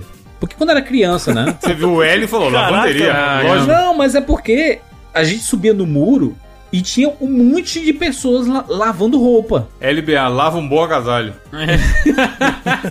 E aí eu pensava que é um local de lavanderia e tudo mais. Só que tinha umas outras salinhas e tudo mais que as pessoas faziam artes marciais, faziam dança e tudo. É um local bem grande assim. E nesse local tinha um grande pé de siriguela, uma grande árvore de siriguela. Sabe a, a fruta, Ele né? é bom demais. Ah, Azedinho. gigante. Aí a gente sempre fazia o quê? A gente dava. Deixa eu ilustrar aqui pra vocês, colocando a fotinha. Era um muro bem grande, assim, branco. E aí a gente ficava assim, vai, vai, sobe. Aí dava o tipo pezinho assim, né, pra subir no, no muro. E onde tem essas casas depois do muro, era um grande. Uma grande árvore de siriguela. E aí eles derrubaram a árvore pra construir essas casas, mano. E eu tô indignado aqui porque é isso, mano. É Destruíram uma árvore lendária, mas essa árvore tinha não sei quantos anos. Sabe, sabe aqu- aquelas árvores que tem um o tronco gigante assim que você não, não consegue abraçar porque ela é muito grande e ou seja ela é altíssima. Era a- esse pé de siriguela a gente sempre pulava E a gente sempre levava uma carreira do, do segurança e do, do cachorro do segurança. Porque ele, ele não, não, não podia invadir, né, essa propriedade. Mas a gente pulava e pegava as siriguelas lá e saía. Era um, um- um momento feliz. Tá escrito Muito feliz até da rua. Siriguela nesse uninho que você mandou aí, o que, que é isso? Esse. Hã? Não tá escrito Siriguela nesse uninho que você mandou aí? Loucura. Caraca, que, que coincidência da porra, meu Deus do céu. Meu Deus do céu, mano. Como, como é que pode isso, mano? Bizarro, hein, velho? Cara, caraca. Exatamente onde ficava a árvore tem uma propaganda impressa num Uno escrito Siriguela. É. Uma história de amor, não é qualquer siriguela. Puta que pariu, mano. Será que isso era de um fortal do, do bloco Siriguela, do Chiclete com Banana? Tá com cara, muito feliz, muito cores quentes na plaquinha. É. Mas era, cara, é, a gente sempre pulava. Aliás, a, a Parquelândia era um, um bairro que tinha muitas árvores frutíferas, né? Então tinha muito pé de siriguela, tinha de manga, tinha de jambo, que é a minha fruta favorita, assim, você não encontra mais em lugar nenhum. Na Parquelândia ainda tem alguns pés de jambo grande, inclusive eu mandei uma fotinha pra, pra vocês aí, tem link no post aí de um grande pé de, de jambo. E aí quando ele começa a dar fruta, ele fica muito recheado. No começo, ele dá uma, é uma, uma florzinha. E a florzinha suja o chão para caralho, fica toda ver, vermelho o chão. E depois começa a dar os frutos mesmo. E, cara, que coisa maravilhosa. Era uma coisa que a gente fazia, tipo, tava com fome. Não, vou em casa comer. Não, não vai, né? E aí você pega a chinela, a pedra e fica tacando lá, jo- jogando em cima lá na- nas árvores pra derrubar o jambo e poder comer. No meio da rua, no meio da tarde, assim. Foi demais. Mano, uma outra coisa que tinha na minha rua durante muito tempo era um buraco muito imenso que todo mundo que era morador sabia. E a galera, quando via um carro de fora, não conhecia, você escutava o barulho quando o carro passava, tá ligado? E os populares da rua, ao invés de avisar, pedir pro cara reduzir e tudo mais, não, ficava só esperando. Tipo assim, tava a famosa rodinha da galera conversando, e via um carro um pouco mais rápido e ali na frente tem um buraco. Aí o pessoal só fica na. olha um pro outro e fica lá, lá, vai dar bosta, tá ligado? E o cara sempre passava e, e arrebentava a roda nesse buraco aí. Ficou alguns anos esse buraco lá até arrumarem. Ah, E, e as ruas que tem os. Tem uns buracos gigantes e logo em seguida tem uma borracharia. Não, e quando o buraco tá tão grande que a galera coloca um, um galho no meio. Um pneu, mano. Bota um É. pneu, mano. Pneu com um pedaço de pau enfiado meio. Avisando com um saco assim em cima do. Da ponta do pedaço de pau lá. Pra ficar sinalizando. Tem um buraco aqui, rapaz. É, é bem comum isso, né? Fazer isso. Porque a galera não vem consertar, né? Então Pô, tem que hoje em avisar dia tem, tem bu- buraco zoado, imagina naquela época. Que o asfalto já não era muito bom. Exatamente. O que é que mais tinha aí na rua de vocês aí?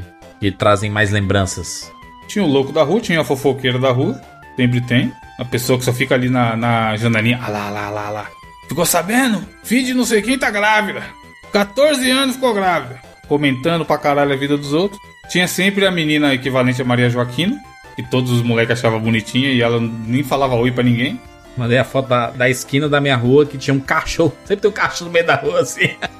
Olha que curioso. cachorros. Curiosamente, na minha rua não teve o arquétipo da Maria Joaquina, cara. Ô louco, Bruno, que rua Não triste. teve, não teve. Lá tinha, tinha duas ainda. A, a- a fe- a felicidade hoje em dia, talvez, ver os os outros se fudendo sempre é bom. As duas viraram umas puta baranga. Na minha rua, incrivelmente, não tinha. E as meninas que, que tinha na rua, elas eram muito da gente, sabe? Então a gente via ela como da galera mesmo. Então, não tinha. Por incrível que pareça, não tinha esse interesse entre as pessoas da rua. Porque as cara. pessoas criticavam, você lembra, né? Nos anos 90, anos 80. Tipo assim, é, era um grupo de cinco meninos, aí andava uma menina, era a menina que jogava bola, e o pessoal criticava e não, não podia, e não sei o que. E a gente dava um valor, né? Porque era mais uma pessoa pra jogar. Exato, exato. Lá na rua era assim, cara. A gente ficava mó feliz. Tipo, as meninas juntavam lá com a gente é mais galera pra jogar, pra brincar, né, cara? A gente foi criado de uma forma bem diferente, né? Com outras outras crenças e tipo a locadora, né? Até comentei em podcasts anteriores assim, que a, a locadora era um recinto bem de menino, né? Era um clube do bolinha 100%. E aí entrava a menina, todo mundo ficava vixe, vixe, vixe, vixe, vixe, sabe? Como se fosse uma invasão ali, sendo que a locadora não, não existia aquele negócio. Não é tipo banheiro masculino e banheiro feminino, entendeu? Não existia isso, era pra todo mundo, né? Só que como a gente sentia que era um clube do bolinha, É, era É um uma época bem mais errado. preconceituosa do que hoje em dia, né, mano? Sim. Sim. Eu lembro que tinha um moleque na escola que o homem era aquele clássico, ah, o homem tem que jogar futebol. E aí ele era ruim pra caralho no futebol, tá ligado? E uma época a professora conseguiu levar uma rede lá e começou a dar aula de vôlei. E aí era, os homens jogavam futebol, as meninas jogavam vôlei. E o moleque foi jogar vôlei um dia. Maluco, o bicho era tipo um tandy, mano. E ele jogava vôlei bem pra caralho, tá ligado? Só que aí o que acontecia? A galera ficava usando ele porque ele jogava vôlei. Sendo que tem nada a ver, tá ligado? O cara simplesmente achou o esporte que ele é melhor e ele se divertia jogando. Exato. Meu irmão, Mas no Brasil. Então, no Brasil tinha muito preconceito até a prata lá nas Olimpíadas, né? Aí o pessoal, ah, pô, tudo bem. Aí que o masculino tirou a prata lá. Sim.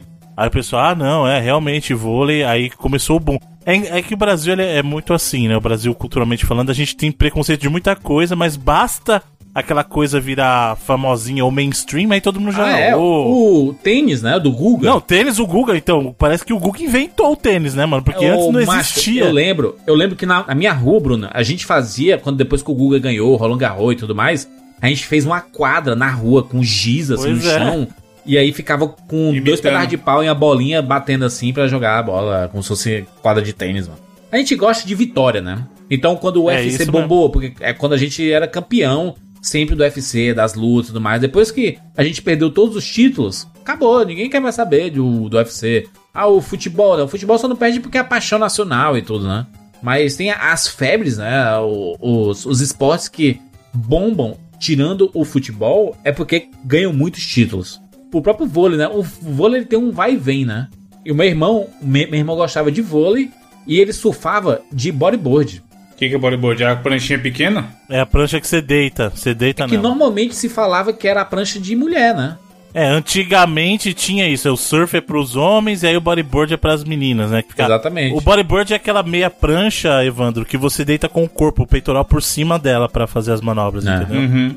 Não dá pra dizer, cara, que em termos de costume, que a gente sempre fala né, antigamente que era bom, é massa a nostalgia de lembrar das coisas, mas não tem como a gente é, lembrar dessa época e, e lembrar desses costumes e achar que antigamente que era bom, né?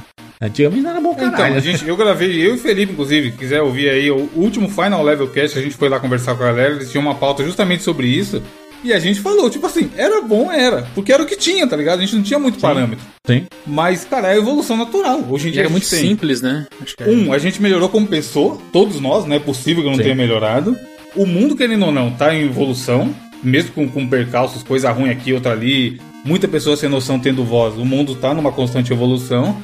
E a gente ter a consciência de reconhecer que essas coisas que, era- que aconteciam nos anos 80 e 90 eram errados, né?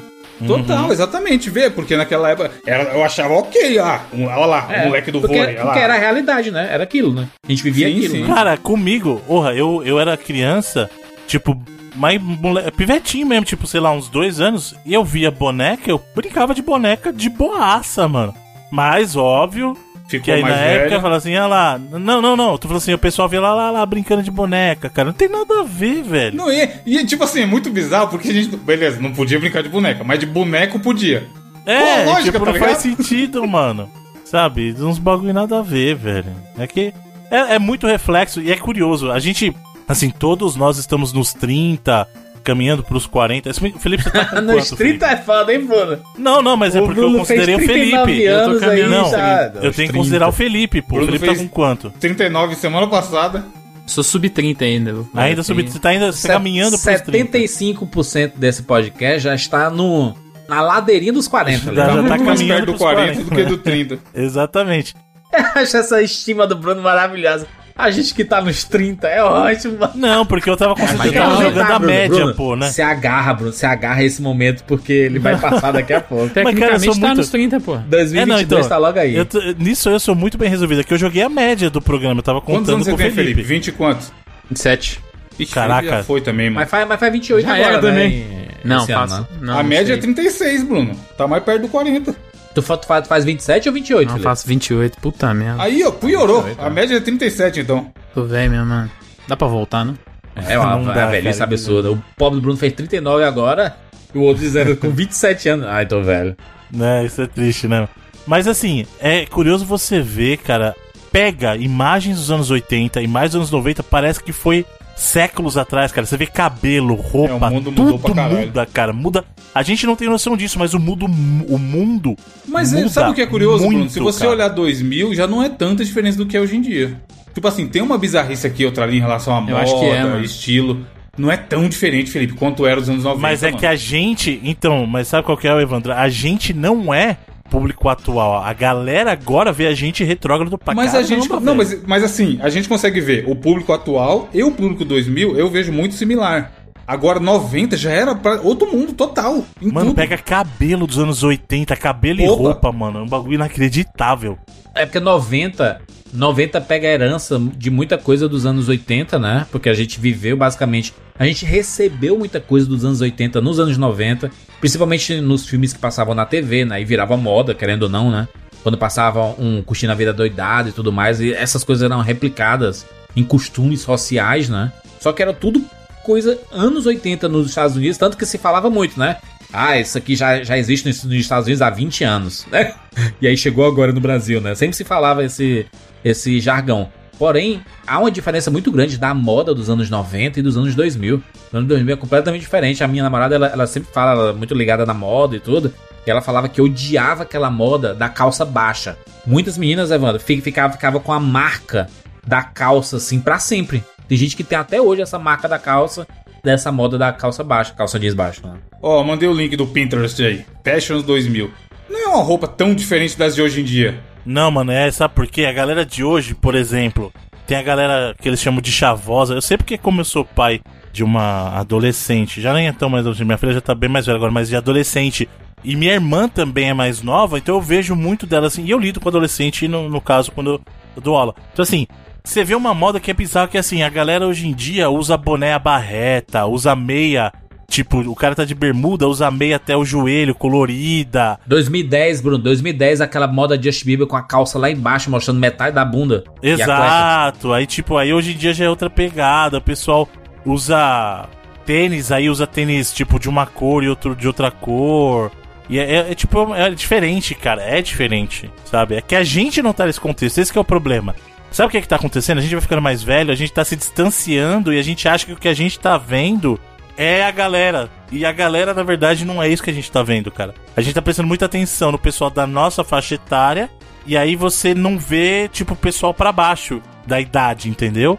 E essa galera mais jovem é outra vibe, cara. É outra vibe total.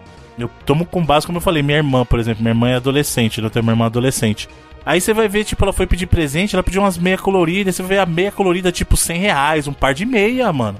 Porque meia virou item agora, meia quanto mais colorida, tipo, melhor. Aí o pessoal que eu falei, o pessoal usa boné a barreta, que é uma coisa que na nossa época o cara usava barreta. Tipo assim, não sabe usar boné, boné não, mano, que a primeira coisa que você fazia, você comprava um boné, lembra? Era pegar, pôr as duas mãos curva- assim, curvinha, pra ajustar, mano, curvinha. Mas, mas a, a própria moda, Bruno, ela se revisita muito, né? Se você Sim, pensar, sim. tem muita coisa, tipo, essa parada de calça legging. Calça legging é uma parada dos anos 80, mais ou menos ali, anos 70, 80, principalmente anos 80, muita a Madonna usava muita calça legging. Sim. E hoje em dia é muito bem comum as pessoas usarem calça legging também. É, sabe? principalmente academia, tá? Que essa Exato. vibe fitness acompanham a moda e o pessoal usa calça legging direto, né? Eu quero ver se vocês vão lembrar de jeggings. Lembra que era a moda jeggings? Que era legging jeans? Meu Deus, não é isso, sabia. não. Jeggings? Jeggings? Pesquisa pra você ver, cara. Tem até um sketch do Saturday Night Live que é muito engraçado. Tipo, jeggings é aquela vibe da. Era uma, é uma calça que parece jeans, só que o material dela é elástico, igual uma legging. Então ela fica colada no corpo. isso. Hoje em dia são as calças skinny, né? Tem as calças Nunca nem skinny, são vi, bem mano. parecidas Tá assim. jeggings aí. Mas aí, voltando pro assunto da rua, tinha Hum. também na minha rua a mulher que vendia roupa. Sempre Também. tinha, né? Avon. Tinha o irmão que vendia camiseta de time falsificado e eu comprei E a- um e as Avon? vez. Não, era bom da revistinha da Avon quando tinha páginas que tinha cheiro. Lembra que você passava? Nossa, É. de perfume era muito bom Sim. isso, mano. Você esfregava assim, aí saiu o cheirinho. Nossa, era mó da hora essas páginas. Mas o, esse cara da camiseta de time que eu falei que vendia a camiseta falsificada lá, mano, a gente brisava muito nele. Porque eram umas camisas parecidas pra caralho com o original. E ele vendia, sei lá, por 30 reais. E a gente ficava, porra, aí sim, ó, camisa boa pra caralho, é pesada, ó, o, o tecido é bom. Dava uma lavada já era. Botava tudo, soltava o, o silk e o caralho. Mas eu comprei um monte uma vez, mano, achando que ia durar pra porra e foi uma merda. Camisa do Kaká do Milan, foi nessa época aí, do Kaká do Milan.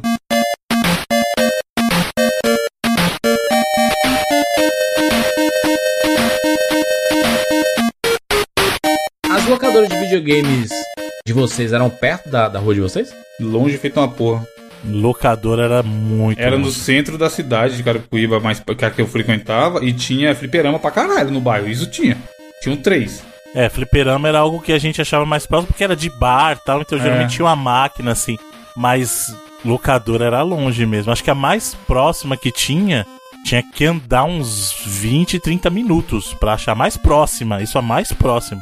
Tinha uma, uma locadora na rua paralela à minha, que era a locadora do, do, do seu Roberto. E aí, depois de muito tempo, assim, que eu só jogava na locadora do seu Roberto, em frente à minha casa, morava uma, uma família lá e essa família abriu uma locadora de videogames. Em frente à minha casa. E aí eu comecei a frequentar e tudo mais, e quem cuidava da, da locadora era a filha da dona. E essa menina, ela era muito apaixonada por mim. Muito, muito. Falou, galã. Não, não, nem Dom era Juan legal, não. agora, Dom Juan de Marco agora. De mandar, de mandar cartinha en- entre amigos e tudo mais, de ficar aquele Rodrigo empurra, Hilbert assim. tá impossível. Tá impossível. Só que era uma época que eu não dava muita moral pra essas coisas. De namorar, de dar beijinho, não sei o que. Eu queria jogar videogame. E aí eu não dei moral pra ela. E ela começou a namorar com um cara da rua também. E eu fiquei com muitos ciúmes, mano. E aí É ela botava uma isso. horinha a mais pra ele no, no jogo e você ficava lá chupando dele. Ah, eu fiquei puto e nunca mais fui pra essa locadora. Fiquei triste, fiquei ciumado. E é, é bizarro, né? Porque você não quer, mas não quer que os outros. Mas você quer ser bajulado. Exato. Criança, criança e adolescente é foda. Ai, criança, mano. O bucho abestado é criança, né? Meu Deus do céu. Mano, lá o fliperama era, era um evento quando chegava a máquina nova. Eu lembro de várias vezes eu estar em casa de bobeira, ou vendo desenho, ou até mesmo jogando, e os caras gritar lá pra avisar que chegou máquina nova. Mano, vamos lá chegou máquina nova no Naldo. Os caras já ficavam com a anteninha. A hora que o maluco chegava com a caminhonete pra descarregar a máquina, antes de ligar, ninguém nem sabia que jogo que era. Aí a galera já tava lá esperando. E aí ia ver que máquina que era, tá ligado? Eu lembro até hoje, quando tinha a King of Fighters 94, e aí chegou a 95, mano. O evento que foi. Quando eu lembro de Donkey Kong 3, eu lembro dessa locadora, porque eu joguei Donkey Kong 3 ne- ne- nessa época, nessa, nessa locadora aí. Eu nem lembro o nome, nem lembro o nome da mulher, Dona Fátima, eu acho, uma coisa assim. Que era dona da, da locadora, mas não.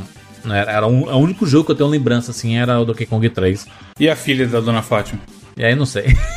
Qual o nome dela? mais. Você não lembra o nome dela também, não? Não faço a mínima ideia, não se lembra. Se um dia você, você tá ligado? Se um dia você for até o Fausto e falar, oi Fausto, é um prazer estar aqui com você. E do nada ele falar que você tá no arquivo confidencial, é esse tipo de pessoa que ele vai trazer, né? Caraca, de gente que você- a gente nem Estamos lembra. aqui, ei, Jurandir, a Gisele que cresceu com você, filha da dona Fátima, queria te dar um recado. você nem lembra a fuça dela. Quem que é? Mas aí como, como é que eles vão achar essas histórias? né? Eles acham, a Globo é foda, cara.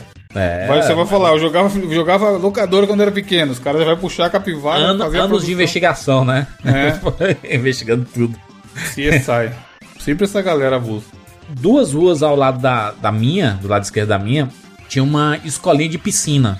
De natação na escolinha de piscina. E aí, escola de piscina, eu tô aqui tentando imaginar. Caralho, como assim? Fabricava piscina? Escolinha de piscina é ótimo. Inclusive, uma coisa que você sabe que tá saindo da cidade é quando você vê aquelas piscinas erguidas assim de, de plástico. Sim. É, As lojas que vendem piscina. as lojas Loja, que vendem loja piscina. IG. Aí Isso, você, é. você sabe que tá longe da cidade, né? Da sua casa. É, e aí tinha. Eu, foi onde eu aprendi a nadar, inclusive. Foi lá e eu fazia essa escolinha e tudo. Era bem, era bem pequeno. É uma infância muito de rica de vocês, mano. Nadar, caralho, nadar. Fui aprender a nadar esses dias. Aí meu pai. Meu, meu pai decidiu fazer uma piscina lá em casa. Aí, eu tô E- falando. e- Cara, milionário foda. Não, e chamou um pedreiro pra cavar o buraco, mano. É totalmente sem sentido essas obras, mano. Tipo assim, ah, eu quero fazer um puxadinho. Aí chama o, o, o, o seu Antônio da rua, assim, que faz tudo, e ele vai lá fazer o, o, o tijolo e tudo. Aí ele fez esse negócio, demorou não sei quanto tempo pra concluir esse negócio, esse rolê. Nesse prédio que eu morava lá do, do conjuntinho, tinha uma área que a gente chamava de piscina também, mas na verdade ela era só um, um buraco, não tinha nada. Não, não tinha nada. Ela era um, lugar concretado que fala, pô, aqui podia ter uma piscina, né? A gente ficava chamando lugar de piscina que era só o desejo de um dia ter uma piscina, né? Não tinha a menor chance disso acontecer. Eu tive, eu tive muita sorte, porque meus, meus pais, principalmente meu, meu pai tinha passado no concurso na época que eu era pivete, né? Então a gente mudou drasticamente de vida da época que ele passou nesse concurso e começou a trabalhar como, né? Não é profissional público, não, é, é servidor público, né? E aí a, a, a vida da gente mudou completamente. Então a gente mudou pra essa rua, na Parquelândia, na casa Isso é um uma loucura maior, também, né? Porque assim, normalmente a pessoa que trabalha como servidor público, ela, porque ela prestou um concurso. Sim. E aí ela passa e as pessoas falam, ah, não, não sei quem ali é concursado. É. Tá, mas ele faz o quê, tá ligado? Tipo assim, o concursado ele pode ser um Não professor. interessa, né, mano? Foda-se, ele é concursado. Não, mas aí tem gente que faz mesmo. Tem gente que leva a vida de concurseiro. Sim, Bruno. E não mas, é Mas passar, ele tem uma tipo, no profissão quê? no, final, caralho. Ele pode virar Então, mas policial. é esse o ponto. O cara nem liga. O concurseiro, ele é assim, eu vou passar em alguma coisa. O que que é? Não importa, velho. Jurandir, tipo, a gente tá falando aqui, tinha vida, vida boa, não sei o que, uma condição melhor. Mas o que, que o pai de Jurandir faz? Não, ele é concursado. Tipo, foda-se, se ele é um economista, se ele é um professor, ele é um policial, ele é Exato, concursado. é concursado, é profissão. Ele passou no concurso pra trabalhar na Refesa, na- rede ferroviária. Aí, ó, é uma profissão, cara. Na carteira de trabalho dele não tá o carimbo lá, Na parte concursado. de RH. Meu pai é formado em administração.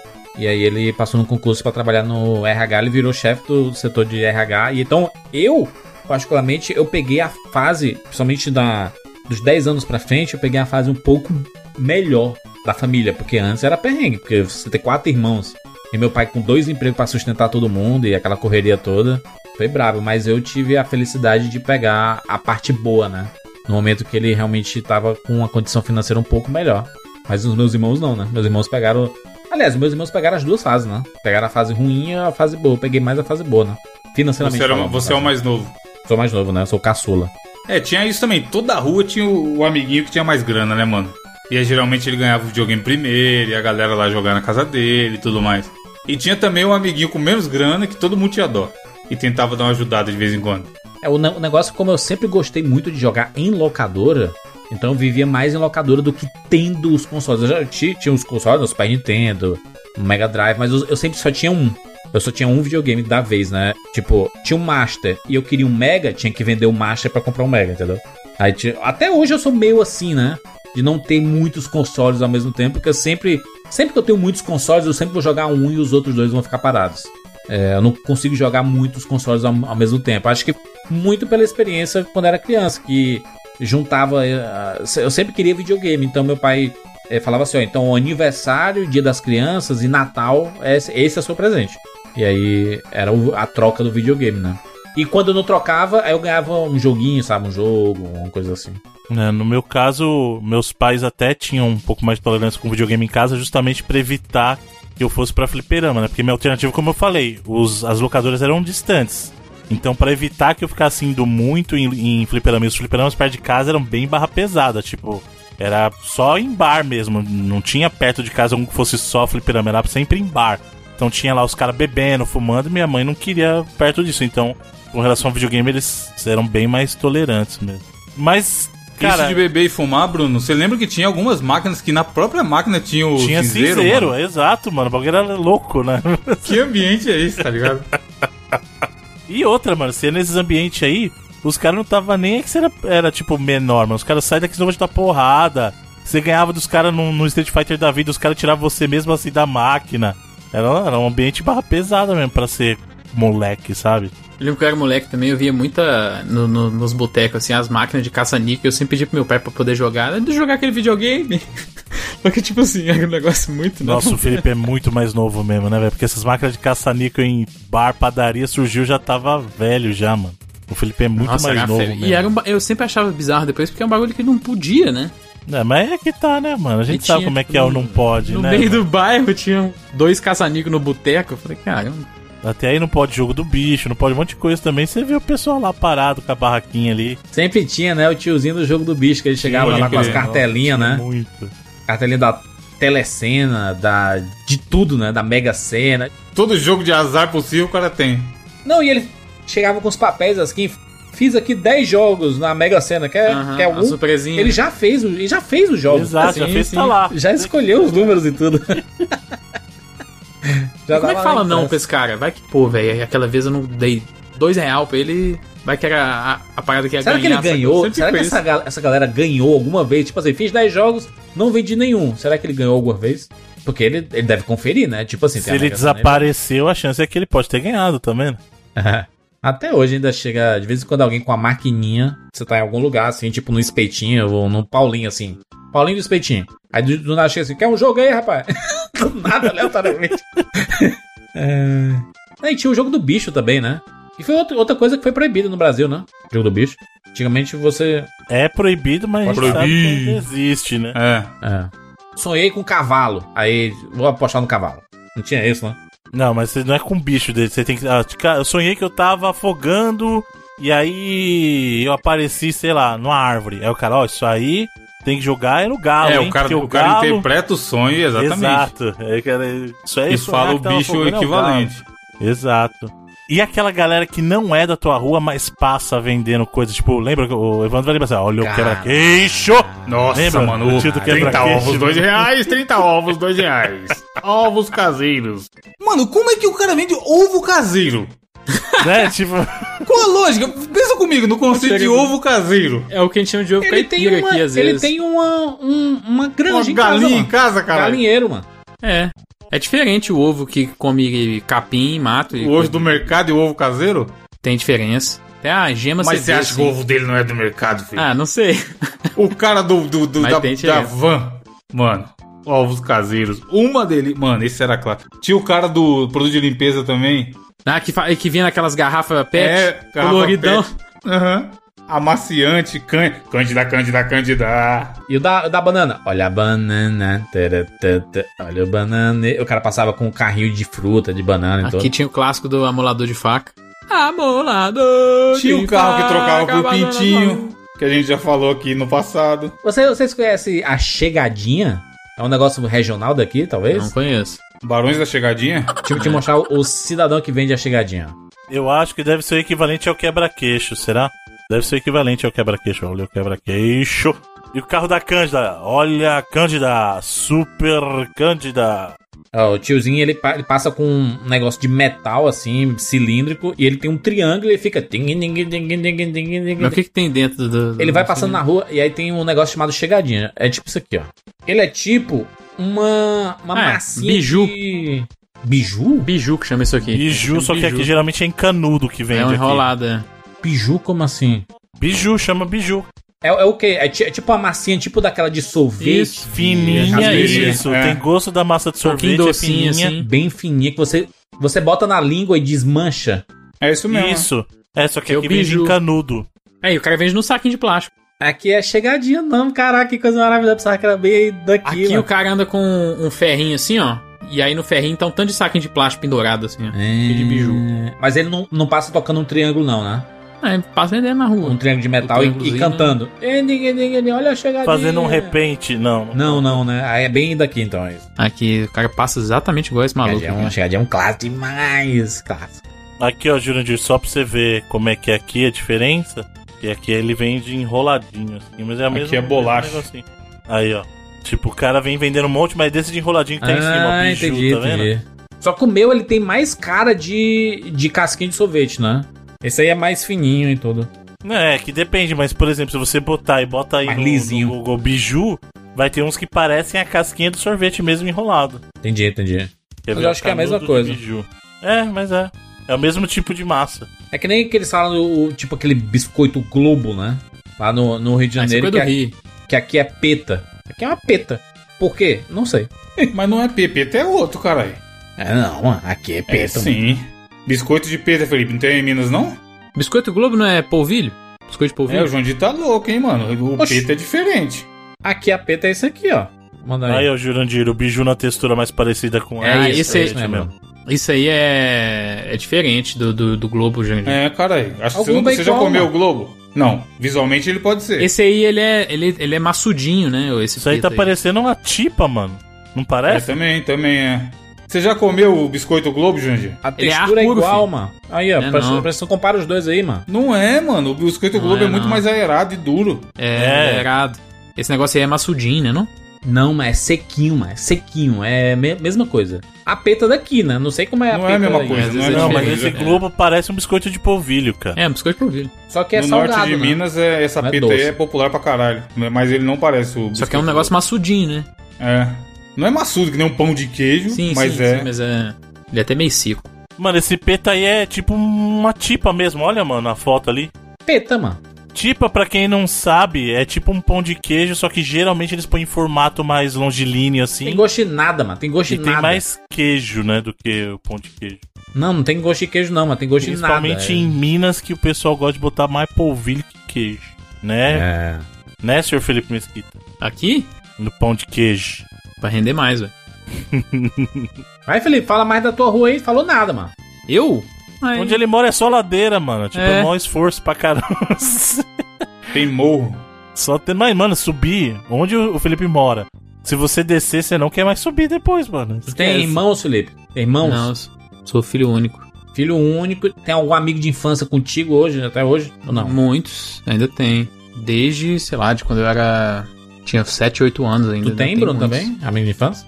Amigo de conviver assim mesmo? Sim. Hum, Não, eu tenho. ah, A gente tem um grupo de amigos da rua onde eu cresci, mas no WhatsApp. Agora de convivência mesmo assim, não. E- Evan tem, Evano? Contato, assim, com um amigo de infância? Infância, infância mesmo, assim? Nada. Nem, nem eu, zap. tenho, eu, tenho, eu tenho um amigo, que é o Lee, que era sobrinho do seu Roberto da, da locadora, e até hoje eu falo com o Lee no WhatsApp. Ele que me atualiza da Parquelândia, assim. É, morreu fulano. Ah, Caralho. fulano se casou, não sei o quê. Ele que traz notícia ruim. Ah, eu tenho. Meus dois melhores amigos até hoje são pessoas que eu convivo desde que eu tenho 8 anos. Coisa assim. maravilhosa, mano. Isso é legal, mano. Isso é legal. É difícil. A gente passava sai dos muito na É foda, né? Porque. Mas, mas muita gente deve passar por isso que eu e o Bruno, essa situação de não ter mais contato. Uhum. Porque a vida vai mudando, né, mano? Você pega, tipo assim, ah, vai estudar, aí os caras não vai, aí ou os caras vão estudar e você não vai, sei lá, e começa a trabalhar, vai perdendo a- o contato, tá ligado? É, eu moro praticamente no mesmo bairro. Na verdade, eu morava no bairro vizinho é, antes. Mas basicamente na mesma região desde sempre, assim. Esse apartamento que, que é onde tem lá na Paulo Piedade de Campos, lá, acho que era 455 o número. Meus pais compraram, não tinha nada aqui. Era uma, porque onde eu moro aqui antigamente era uma fazenda, sabe? Então eu- é um bairro que existe há mais ou menos 30 anos, assim. Então É. não tinha nada mesmo. Eles traziam os burrinhos da, do parque municipal pra pastar aqui do tanto de mato que tinha. Tua infância, Felipe, já foi com internet, mano. A gente Não, tinha a infância, sem internet, não. mano. A minha adolescência até que, com certeza, mas infância, não. Eu, eu ter internet em casa, eu já, eu já era um adolescente já. Criança mesmo, eu não tinha. E é engraçado que é, quando eu era adolescente mesmo, eu ficava o dia inteiro na rua. Isso é bizarro. Quando meus, sei lá, 14 até 18 anos, ficava o dia inteirinho na rua do, do meu bairro e é, nessa época eu já era mais fazendo merda mesmo, mais besteira e coisa que não devia estar É um fazendo. negócio que eu, eu saí da escola. Meu último ano na, na escola foi em 1999. Foi, eu fiz o terceiro ano. E não tinha internet ainda. Não, a gente não usava, mal usava internet. Não era algo. Não, não existia redes sociais, né? Não existia, e a- as pessoas da minha escola não usavam.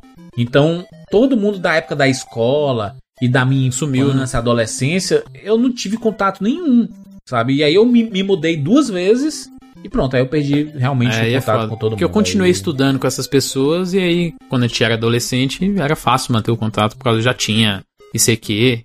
Eu lembro que eu tinha ICQ, eu tinha, sei lá, 13 anos, 12 anos. Não, se, se tivesse internet na, na, na minha época, tipo na época da, da escola, vou mudar de colégio, vou, vou pra faculdade, mas a gente tem lá, tá lá no, no Facebook, tá no WhatsApp, a gente consegue continuar falando dos amigos mais próximos e tudo. Mas não, não existia isso, né? Então cada- foi cada um pra um lado. Não, é- não era um costume você pegar o número de telefone do, dos seus amigos pra você ligar e ficar conversando com eles. Pra ligar pra Até na casa época era dele, caro né? pra caralho, entendeu? Tinha Na gente época que era nem tinha caro. telefone, mano. Telefone era Exato. coisa de rico. Exato, exatamente. Cara, você tem noção disso? Telefone que é uma coisa que hoje pra gente é tão óbvio, tão comum na época. Era um bagulho que custava o preço de um carro, de uma Tinha que fazer um casa, consórcio, às vezes, cara. Era. O pessoal fazia consórcio, cara. Imagina isso, Bruno, consórcio. a, a Telesp em São Paulo, a pessoa que tinha uma linha fixa, ela ganhava ações da Telesp. Pois é, é tipo é uns bagulho muito bizarro, né? E não é bizarro que, é, vocês estão ligados que o Brasil foi um dos primeiros países no mundo a receber telefone, né? Pois é. Foda, né? Por causa do, do Dom Pedro, foi telefone e correio, né? Foi duas coisas que foi tipo, um dos primeiros a ter na história do, do, do mundo, assim. Tipo assim, antes de 1900, que o, telefone é do final dos, dos 1800, né? Eles levaram o nosso ouro e deixaram os correios aqui pra gente. telefone. Bela Mas troca. hein? o, o Dom Pedro II era, vivia viajando e trouxe pra cá e o Brasil foi um dos primeiros países e você vê, era caro pra caramba, 100 anos depois ainda era muito caro. Sim. Então o, o telefone nos, nos anos 90, assim, não era um negócio praticável, né? Tinha muito orelhão e tudo, né? Eles ligavam com as fichinhas e etc. Usava muito, né, mano? Usava, usava pra caramba. Na, na Ligação a cobrar. tinha orelhão. 90, 90. Cara, e você vê como a gente é muito ingrato, né, velho? Porque a gente reclama do pessoal vendendo chip hoje na rua. Cara, para de encher a paciência, mano. Eu, antigamente o pessoal tinha que esperar meses pra ter um telefone, velho. Você é louco, anos. Não, e quem imaginaria que a comunicação ficaria tão acessível, né? Nesse sentido de, Pois é. de você conseguir falar com qualquer pessoa. A internet fosse um negócio que fosse ficar acessível, que tivesse qualquer lugar, você encosta numa casa, numa lanchonete e tudo mais, tem um Wi-Fi lá. Você chega lá e conecta. E existem muitos projetos de várias capitais de ter pontos de Wi-Fi aberto, né? Com sinal Sim. fudidamente bom e tudo. Com fibra, né? Com conexão de fibra. E já, já existe, né? Em alguns shops, em alguns lugares. Não, acho que, se não me engano, em Curitiba tem, né? Wi-Fi Max, que eles chamam, que é essa Wi-Fi de alcance de quarteirões e quarteirões, cara. Eu queria voltar a ter um, um contato com as pessoas da, da minha adolescência, da minha. Começo da minha fase encon- adulta. encontrando o terceirão. Não, não, não, não, não. Cara, encontrão. putz, Do terceirão pra vida, Jurandir. Já que isso aí não tem vontade de. Nossa, o Evandro não. acabou de lembrar um bagulho. Tem um grupo, eu, eu esqueci disso, é porque vocês mencionaram mais de Orkut? criança. Mas não, tem um grupo no WhatsApp da galera que estudou, tipo, comigo na, sei lá, da quarta série em diante. E eles estão nessa vibe de marcar um encontro Do encontrando o rever a terceirão, galera. nem fudendo. Caraca. Aí vai ficar aquela medição de pau da porra pra ver quem tá Vai, melhor. Eu encontrei, eu, eu- eu Mano, encontrei duas puta. pessoas. Eu encontrei duas pessoas da, da, da escola. Um, curiosamente, mora no mesmo prédio que eu. E foi, o- foi um cara que eu briguei na escola, de porrada. Então a gente meio que se olha meio torto assim, sabe? Tipo assim, opa, tudo bem, bom dia, tal, não sei o quê. Mas não, não interage. É, é isso. E, e uma é, um- é uma menina que fala assim: Caraca, Juras, eu tinha. Eu estudei contigo na escola, meu, meu, nome- meu nome é Mara. E aí eu falo assim, Mara, quem é Mara? Meu Deus, eu não consigo Opa, lembrar. Mara. Evandro, que Mara, Evandro. É. Maravilhosa. Ah, maravilhosa, cara. É, mas eu não. real- Realmente eu tenho pouca lembrança, assim, da, de nomes e tudo, das pessoas que Não, isso é foda. Uma amigos, vez eu encontrei o cara do, do mercado, Bruno. O cara trocou uma ideia, eu não faço ideia de onde ele me conhece, mano. E não era ouvinte, porque senão ele falaria que ele é ouvinte, obviamente. Mas era algum cara que já trabalhou comigo, ou foi da faculdade, ou foi da escola. Tra... Mano, troquei ideia com o cara uns 10 minutos, e até hoje eu não sei de onde que saiu, tá ligado? Foda-se. E aí, tá lá ainda, ele mandou tá lá ainda. Tá lá eu ainda. falei, não, pô. saí. Tô nada. Só Sem fazia nem saber de onde era, É. né, mano? Eu mandei sair. Tomara que seja do trabalho, tá ligado? Mas não Teve sei até um hoje. 99 onde é que antiga, Wanda, que a gente zoou, que eu, que eu tava falando de uma zoeira que os meninos da, da sala fizeram com uma pessoa específica da, da sala. E aí eu falei o nome dele e tudo mais. E aí, é, depois de uns- um mês mais ou menos, ele mandou uma mensagem no meu Twitter. Ei, mano, tu falou de mim lá no, no podcast. Aí Eu, caraca, meu Deus do céu. Que a gente falou de uma zoeira que fizeram com ele. Nossa, mano. Não, e pior que tem uma galera, eu acho que eu até já comentei aqui, uma galera que estudou comigo que é ouvinte, cara. O Pedro, inclusive, Aí, é uma, é uma coisa muito doida. Tipo, ele me procurou assim no Facebook e falou: Cara, eu te ouvi no podcast, não sei o que. Você é você? É, e tipo, aí ele me lembrou da época que eu estudava no, no Cebolinha ainda, depois no Pérez. Eu, caramba, velho, tipo, você vê que coisa doida. A gente desencontra das pessoas e aí, do nada, uma pessoa que te conheceu lá, sei lá, quando você tinha 7, 8 anos, te escuta 30 anos depois num podcast, sabe? Tipo, é muita loucura você imaginar isso. O, esse, esse meu, esse meu amigo de infância, o Lee, né, que era o sobrinho do seu Roberto, ele quando soube que a gente ia fazer um jogo, né, o jogo do 99 Vidas, ele fez a contribuição dele de mil reais no jogo Cara, do é 99 milionário. O Jurandir e seus amigos Não milionários. é, desde não é, né? não, não é milionário, ele não tem, não, não é rico, Mas ele gosta tanto assim da gente que Mas mil é reais porque- no jogo. mas é A quando nostalgia, ele, Bruno. quando, quando ele viu o Nostalgia demo, sujeira. quando ele viu o demo do jogo, ele falou assim, caraca, é a representação da nossa infância, ele se empolgou muito. E aí ele tinha uma, uma, uma economiazinha ali, Eu acho que ele ia digitar 100 e digitou errado, hein, mano. Eu também Talvez, acho que talvez. é possível isso. Mas ele fez uma puta colaboração, assim, o Lee é um Porra, cara da hora. fantástico, assim, da minha infância. E eu fico muito feliz porque ele, uma época dessa, ele mandou a foto da camiseta que ele recebeu, da trilha sonora, e ele se sente representado pela gente, porque o jogo 99 vezes ele tinha isso, né? É tipo assim, ah, cara, é, é o nosso sonho de fazer um jogo, mas ele tem tantas histórias, tem tantas pessoas que viveram essas é, é, essa infância compartilhada, né? Que ele se sente participando também, né? Ele deixa de ser um jogo dos participantes do 99 Vidas pra ser um jogo da comunidade 99 Vidas, né? Que tá tudo envolvido ali, né? Sim, a gente se preocupou que funcionasse pra quem não escutava o programa também, né, mano? Por isso que é legal. Você falou aí sobre o cara ter recebido a camiseta, seu amigo Lee e tal. Vamos aproveitar pra dar esse recado. A gente já enviou pra todo mundo que contribuiu. Se você não recebeu e não respondeu o e-mail lá e tudo mais, manda o tweet pra gente que a gente tem um e-mail pra te passar e, e resolver isso aí. Mas já foram enviados. É, isso que é importante. A gente Já faz bem mais. Na verdade, foi em 2019 que a gente mandou para todo mundo. Importante as pessoas vocês vão ficar ligados nos e-mails do Catarse, gente. Ou então faz login no Catarse e vê as, as atualizações, Chega no né, spam, Bruno? chega no spam. Muita gente não recebeu porque caiu no spam. Isso, entra no Catarse e vai lá e olha as atualizações. Como o Jurandir falou, você recebe notificação. Lá faz uns dois anos que a gente mandou gente, preenche aqui o link da Total para receber os brindes. A gente já mandou os brindes pra galera, então se você ainda não recebeu, faz como o Evandro mencionou. Manda mensagem pra gente no, no privado lá do Twitter, manda direct, e a gente vai te encaminhar por e-mail que vai poder endereçar o teu problema. Mas já os brindes já saíram, já foi entregue. Tem a galera que tá usando a camiseta já. Tem galera até que já gastou a camiseta de tanto usar. E se você não recebeu, manda essa mensagem aí. É, isso aí. Quem não, não, não viu a mensagem lá tá vacilando. Tipo você, Felipe. Eu mesmo que colaborei lá no Eu plano lá de 150, eu nem recebi esse e-mail, ou deve, deve ter chegado no spam. Não, e- receber, recebeu. É, que Não você vi. não viu, é, diferente. Porque a gente manda via sistema, o próprio sistema do Catarse. Então, ele, ele notifica você no ambiente do Catarse e te envia por e-mail também. Então dá uma olhadinha no spam, dá uma olhadinha na lixeira. Só que isso tem uma validade também, né, Bruno? A gente não vai ficar com os brindes 10 anos esperando a cara mandar um, um negócio. Como é que a gente vai ficar, mano? Vai ficar esperando mesmo as pessoas a mandarem o e-mail e. Quanto tempo? Quantos anos?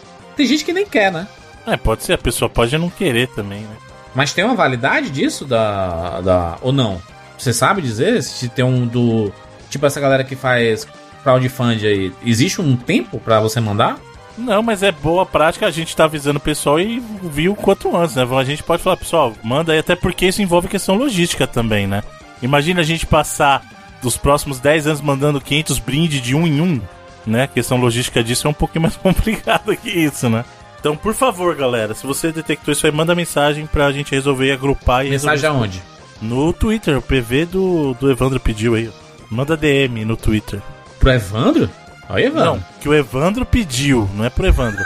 Manda DM pro 99 Vidas. Faz que nem Evandro, que é tipo assim, ó. Não, não tô sabendo disso, não. Manda lá pro arroba Evandro. Mano, eu tô de bobeira, abro meu Instagram, dou, dou uma zapeada naquela mensagem que, que tem um monte lá que você vê de vez em quando só passar o tempo. Aí o, o irmão mandou, ô, Jurandir falou- mandou falar com você. mandou falar comigo? Como assim, gente? Mas aí a gente eu orientei lá ele e tudo mais, justamente ia mandar o e-mail e etc. Ele já Manda mandou na. Manda na, na DM do arroba 99 vidas no Twitter. Que Isso. é aberta lá, você pode mandar sua, sua mensagem lá. que Ou no Instagram, no. Instagram também pode ser. É, 99 Vidas Podcast no Instagram. Fechamos, gente? Fechamos, né? Então, nostalgia. É um podcast mais. Pra você ter, aproveitar muito dele, precisa estar acessando os links no site aqui, pra gente, que a gente mandou muitas fotos. Isso aí. Muita coisa Esse é aquele podcast que o, o cara vai ficar balançando a cabeça pra frente o tempo inteiro, assim, sabe? E Você lembrando. lembra né? daquilo, cara? Pode Lembra, ele tá crer, assim. caralho, tinha isso aí. Exatamente. Tem link na postagem, links na postagem 99vidas.com.br. Coloca nos comentários aí como era a rua de vocês. Manda, manda- bota, bota fotinha no Google Maps e bota lá a idade, que é a parada que eu descobri hoje, que é maravilhosa a idade. Coisa mais velha assim, de 10 anos atrás, né? Será que mudou muita coisa pra hoje? Coloca aí nas, na- nos comentários que a gente vai interagir. Nostalgia, né? Nostalgia. Fechamos, fechamos. É isso, nos encontramos na próxima semana. Tchau.